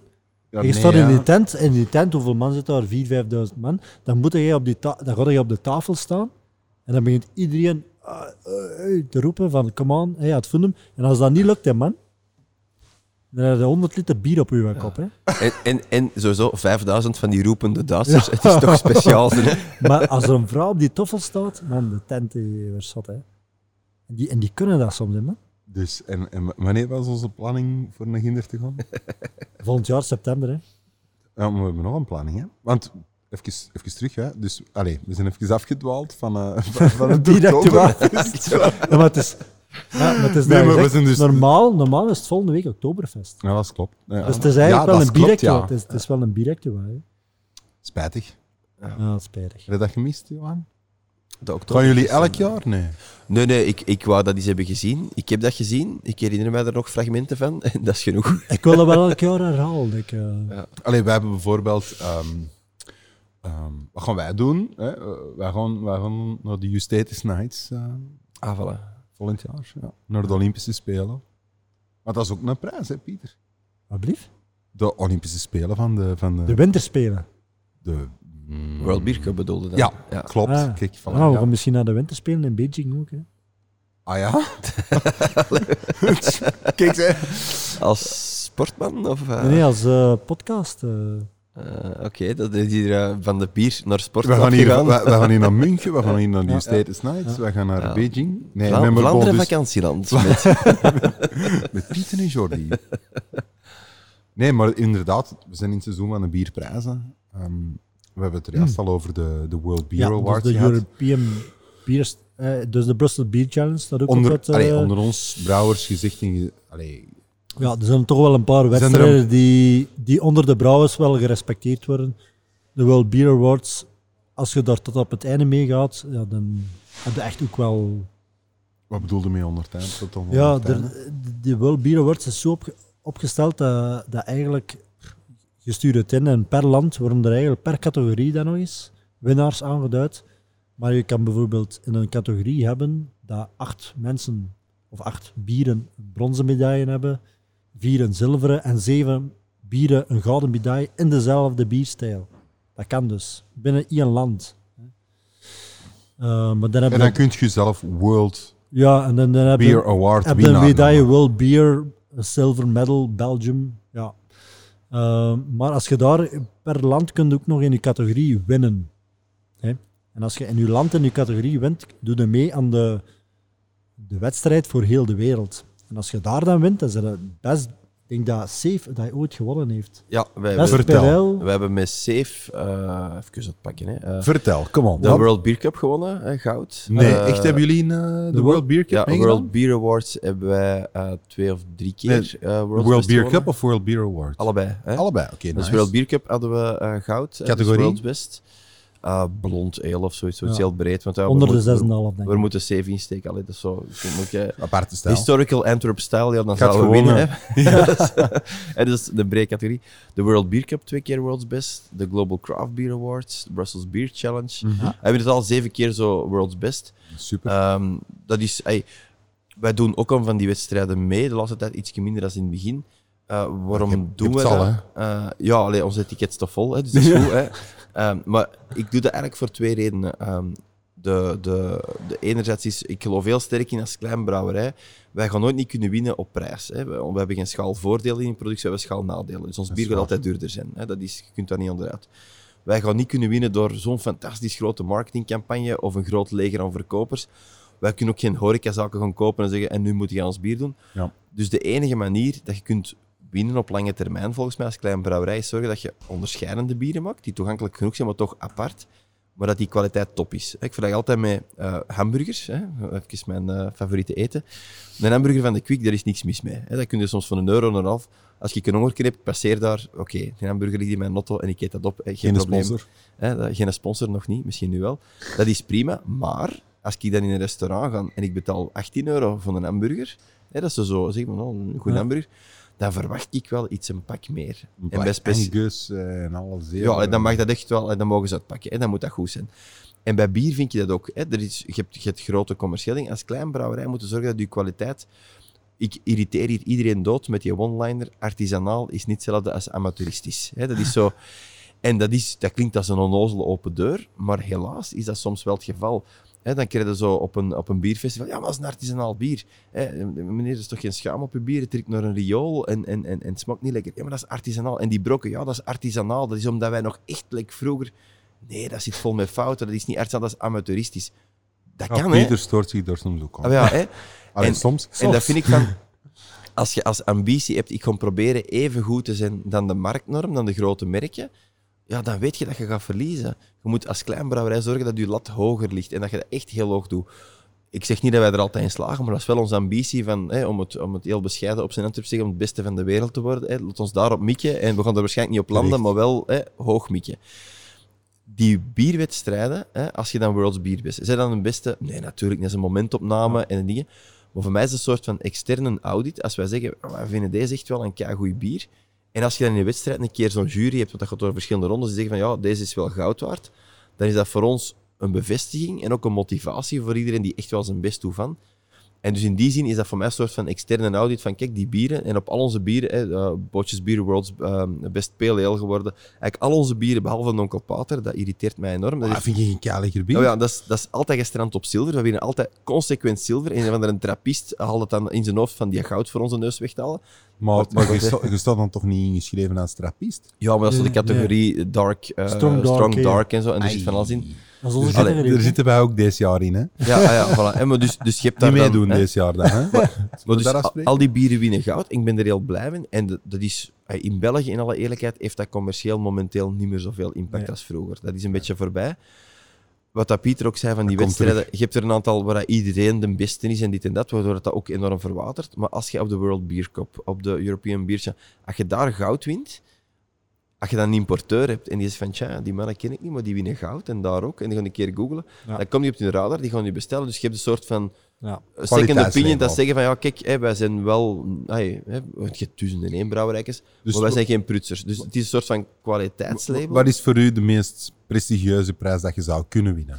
De leukste dat ik heb gewonnen, en, ehm, of dat ik niet, dat, dat wij. Hè. Allee. ik, ben, ik ben vijf eh, pinten verder, maar vooral dat ik Nee, nee, collega's, ik heb het over ja, wij. Hè. Allee, de, de Antwerp Brewing Eh, Company. voilà, hè? hè. Ah, maar dat was eigenlijk de ehm, Global Craft Beer Awards. Eh, dat bestaat niet meer, hè, dus dat is een beetje spijtig. Een, prijs winnen dat niemand anders niet meer genoeg kan winnen. Maar dat was, dat was in Berlijn en die jury, dat was een internationale jury van Amerika, van Europa, een paar Aziaten erin. En de enige juryleden, je moest brouwmeester zijn. En niet zo hulpje van of magazinier. Nee, nee, je moest hoofdbrouwer zijn van je En dat was de jury. Waardoor dat je in zekere zin een vertekening kreeg. Als jij een brede jury hebt die gaan zeggen van, oh, ik vind dat lekker of niet. Een brouwer die gaat zeggen, maar man, hier zit een beetje een fout in de diacetyl, er zit wat dit of dat. Die gaat zo anders kijken. Eh, en daar hadden wij goud gewonnen. En ik had dat echt niet verwacht, want in alle eerlijkheid, die, dat was, eh, we waren er naartoe gegaan. Ook was in Berlijn en tof, we er naartoe. Een bierfestival. En ze dachten, in die jury zitten. Komen gaan naar Berlijn, toffe stad. En ik ga die jury wel meedoen, vooral dat het niet die categorie waar wij in zaten, hè, want anders dat. Ja, ja. En dat was tof. En die uitreiking was zo, ik zei, ik ga komen naar huis, ik ben moe, dat was een lange dag en ik wil morgen nog Berlijn. En zij wou dan blijven. En wij wonnen er goud, tot, eh, tot iets verrassing. Eh, en dan zie je ook het verschil van, dat is toen eh 3,5 minuut in het VRT-journaal geweest en heel de dag op alle radiozenders. Dat mijn moeder belde, ja, ga ze op de radio? Ik dacht zo, ja, de lokale Radio Minerva of zo. Nee, nee, op de VRT. Ehm, dus dan zag je, toen was het echt big news van een Belgische brouwerij wint een prestigieuze prijs. Terwijl nu elke brouwerij stuurt Ja. elke dag tien berichten Ja. uit. Ja, we zijn de beste van de wereld en we hebben de prestigieuze de- de wedstrijd van... Poolse eh, craft brewery Ja, prijs, voilà. ja. Eh, en, en, en ik, ik gun iedereen dat. Hè. En, en vooral als je zoiets wint, gebruik dat vooral. Hè. Helpt, eh, dat- als dat helpt om heel onze categorie en uw bieren te promoten, doe dat vooral. Maar je merkt ook wel bij journalisten van ja, het zal wel, hè, maar iedereen is ondertussen al de beste. Eh, dus dat is een beetje een inflatie op die prijzen wel. Dus eigenlijk Eh, moeten we gewoon zeggen, we moeten een rangorde creëren van de meest prestigieuze Ja. prijzen. Ja, en, en, en Ja, ja, de Allee, als die ik wel nu voor morgen, zichzelf, als ik nu morgen eh, de, de World Beer Cup zou placeren, dan zouden die toch hoger aanschrijven dan... Tuurlijk. Ja, het is ook een beetje van als je, als je zo'n wedstrijd, als je er als brouwerij aan deelneemt, je ziet dat direct al, hè, als je ik zeg maar iets, hè, 90 categorieën hebt en je hebt dan ehm, eh, goud, zilver, brons en recommended by the jury nog vijf, eh, hè, dan heb je al, al 10 winnaars per categorie. Ehm, eh, Ja. Per land en dan Ja. gaan we nog eens Europees. En dat is Ja. toch op het einde van de rit. Je hebt 600 deelnemers en 400 ervan hebben een medaille Ja, gewonnen. Dat is dat, hè. Eh, pff, ja, Ja. oké, het zal wel. Dat- is Dat de World Beer Awards. Dat is wel beer awards. Ja. En dus, allee, ik, kan, ik kan dat niet ontkennen. Wij doen er ook al mee, of hebben er ook al aan meegedaan. En dat is dan plezant. Maar dat is gewoon... Allee, ik ben, ik, Maar- nogmaals, ik ben zo een leek in het, ehm, Ik, ik vind de in het gegeven, maar zo de World Beer Awards, dat is bij mij... dat- ik denk dat dat meer commercieel is. Dat wordt meer gekend door het publiek, dat je denkt, oh my, dat is een World Beer Awards, dat moet wel goed Ja, maar zijn. eigenlijk, World Beer Awards is minder. World Beer Cup is meer. De Ja. Brussels Beer Challenge is meer. Mijn, mijn vrouw die zat in de jury voor de, in Nederland, voor de, dan de Dutch, Dutch Beer Challenge. Beer, Beer Challenge. Uh, dus ik heb dat van dichtbij meegemaakt, van hoe dat, dat dan marcheert en zo. En dan zie je echt wel... Dat is echt wel... ai, dat wordt al serieus gepakt. Hè. Dat is niet... eh, Hey, wat ik wel want- interessant want- vind aan de Brussels Beer Challenge is, hey, je moet een minimum score halen, wil je een gouden medaille kunnen halen. Als geen enkel bier dat haalt, is er geen gouden ja, medaille. de minst slechte heeft niet goud. Hè. Dat- Ja, Nou, dat, nee, dat, vind ik ook wel. inderdaad ook wel mooi, ja. Ja. Want, want met, jullie, met, met, met jullie bieren... Allee, even terug op de Bristol Beer Challenge. Waar zitten jullie in die categorieën? Allemaal goud, of wat? Ehm, Behalve de Pater. Cadix en Safe hebben meegedaan, die heeft gewonnen. Eh, Pater heeft zilver eh, gehaald en Cadix een keer goud en een keer zilver, als ik me niet vergis. Ja. Eh, maar dus wij zijn dan zo, zo een beetje hoogmoedig. Dat als het geen goud is, zetten we dat ook niet op onze etiket en dan zwijgen we erover. We zijn al blij met brons. Ja, Eh, maar ik heb ook zoiets van, als, als ik een bier zie of iets dat zegt zilver, dan denk je, ah, dus er is eigenlijk een betere. Nee, nee. Maar ja, hey, met ons brouwerij hebben we ook al goud gehaald en we hebben ook al nu, ehm, Goud, brons. Ja. goud, goud en brons. En voor De ons, Brussels Beer Challenge. Ja. ons gewoon En- nu deze en- keer de eerste keer dat we ga- gaan meedoen met, met, met donker.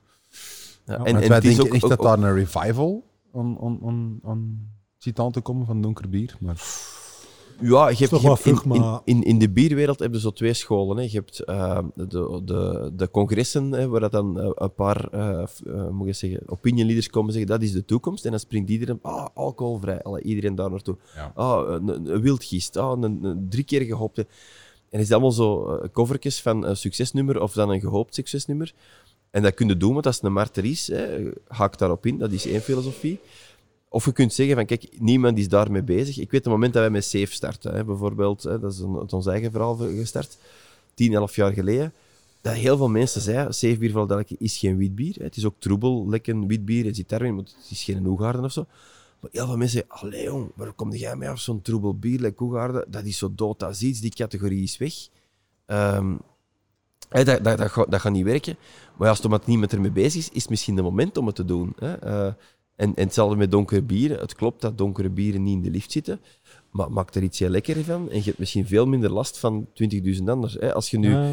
New England IPA's of IPA's Ja. of, of lage alcohol IPA's het laatste jaar. En je zegt, oh, daar kun je iets mee doen en dat. Ja. Dat klopt. Waarom doe je dat dan niet? Ja, als ik daarmee naar een klant ga, of naar een horecazaak of een retailer zeg van ja, ik heb eigenlijk zo al 20 Er al voorstellen. Ja, 25 op ons kaart staan. Get in line, hè, dat is niet interessant. En als je dan afkomt van, ja, we hebben eigenlijk een bier, we zitten spelen, ah, een bier met thee, een sterk blond. Oh, dat is speciaal. Oh, dat is ook wel lekker. Ah, wel, dat is goed. En, en dat maakt ook de biermarkt interessant, vind ik, als je allemaal nieuwe dingen maakt. Eh, Ja. voilà. Dat- Bier, bierprijzen. Maar bottom line, het brengt wel toegevoegde waarde aan. Ik, ik, eh, ik heb me altijd laten vertellen, ik vind dat wel... eh, Philippe Delvaux vertelde me altijd tegen mij. Als je een prijs wint op een wedstrijd, tegen dat je een goed bier maakt.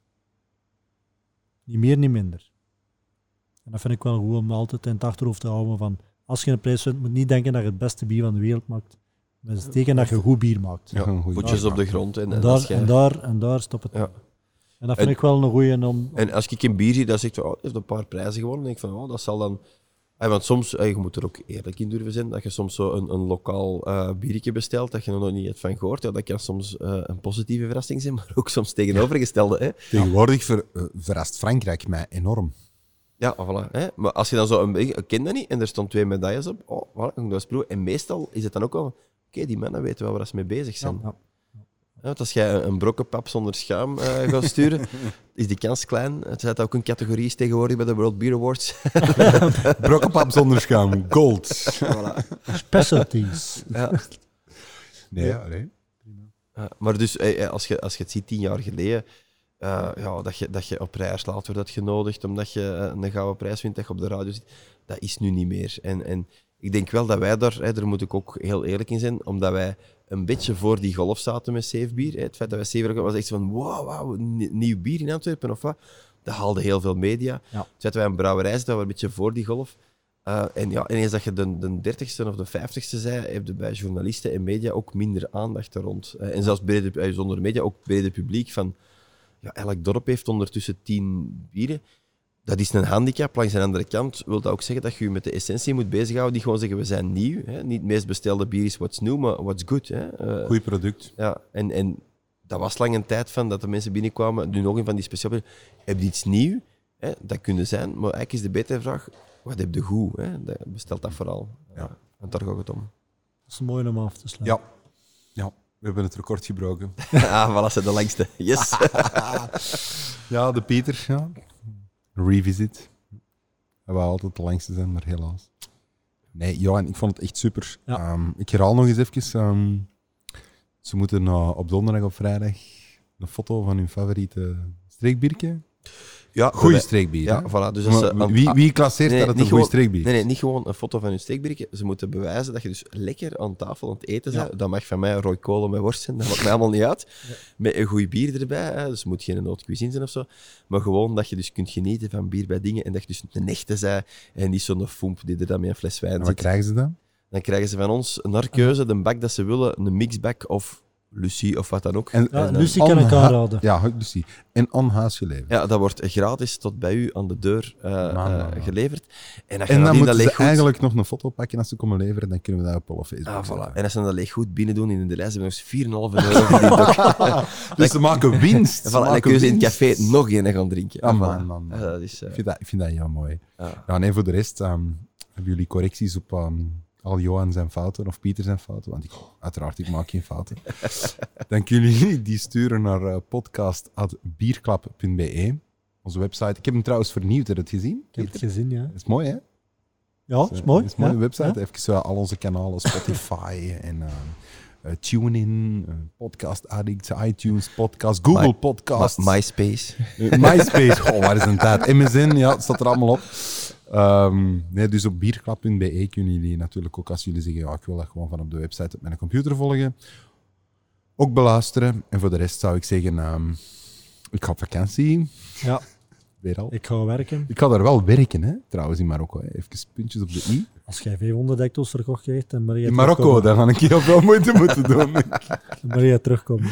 voor de rest zien wij Of uh, terug. 200.000 euro uitverzameld. Mm, nee, ook niet. Ah, Nee. voilà. Oeh, Geef het nu al op. in Marokko is dat heel moeilijk. Ja, maar Niet bij, niet bij die Marokkaan, hè, maar bij u. Ja, ja ik, zal eens, eh, ik zal eens zien dat ik er iets mee kan regelen. Voor de rest, eh, ja, dan zie ik jullie iedereen terug eh, in oktober zeker, hè, Pieter? Ja, je ligt al vast trouwens. Ja. Voilà. En springt zeker eens binnen hier bij ons in de brouwerij. Ja. hè. Dus, Ja, eh, maar ik kan het echt doen, want, want, want je hebt mij er straks nog eh, gezegd van, jullie hebben heerlijke pretzels. En ik ben echt een gigantische fan van pretzels. ah, vers uit Oostenrijk, direct naar hier geleverd. Niet geproefd Nee, vandaag, eh, helaas. nee, ik moest ik kan het iets niet zeggen. Maar dus van, eh even wat reclame. hè. Van donderdag tot zondag zijn wij open, van 12 uur. Dus spring binnen, regelmatig live comedy, eh, altijd lekker bier. En eh, als je heel lief ook een pretzel. Ik vind dat heel mooi. Perfect. Goed, dankjewel. Dankjewel, Dankjewel. Johan. Graag Dankjewel, gedaan, was heel plezant. Ja. Jo, volgende keer. Bye. Bye.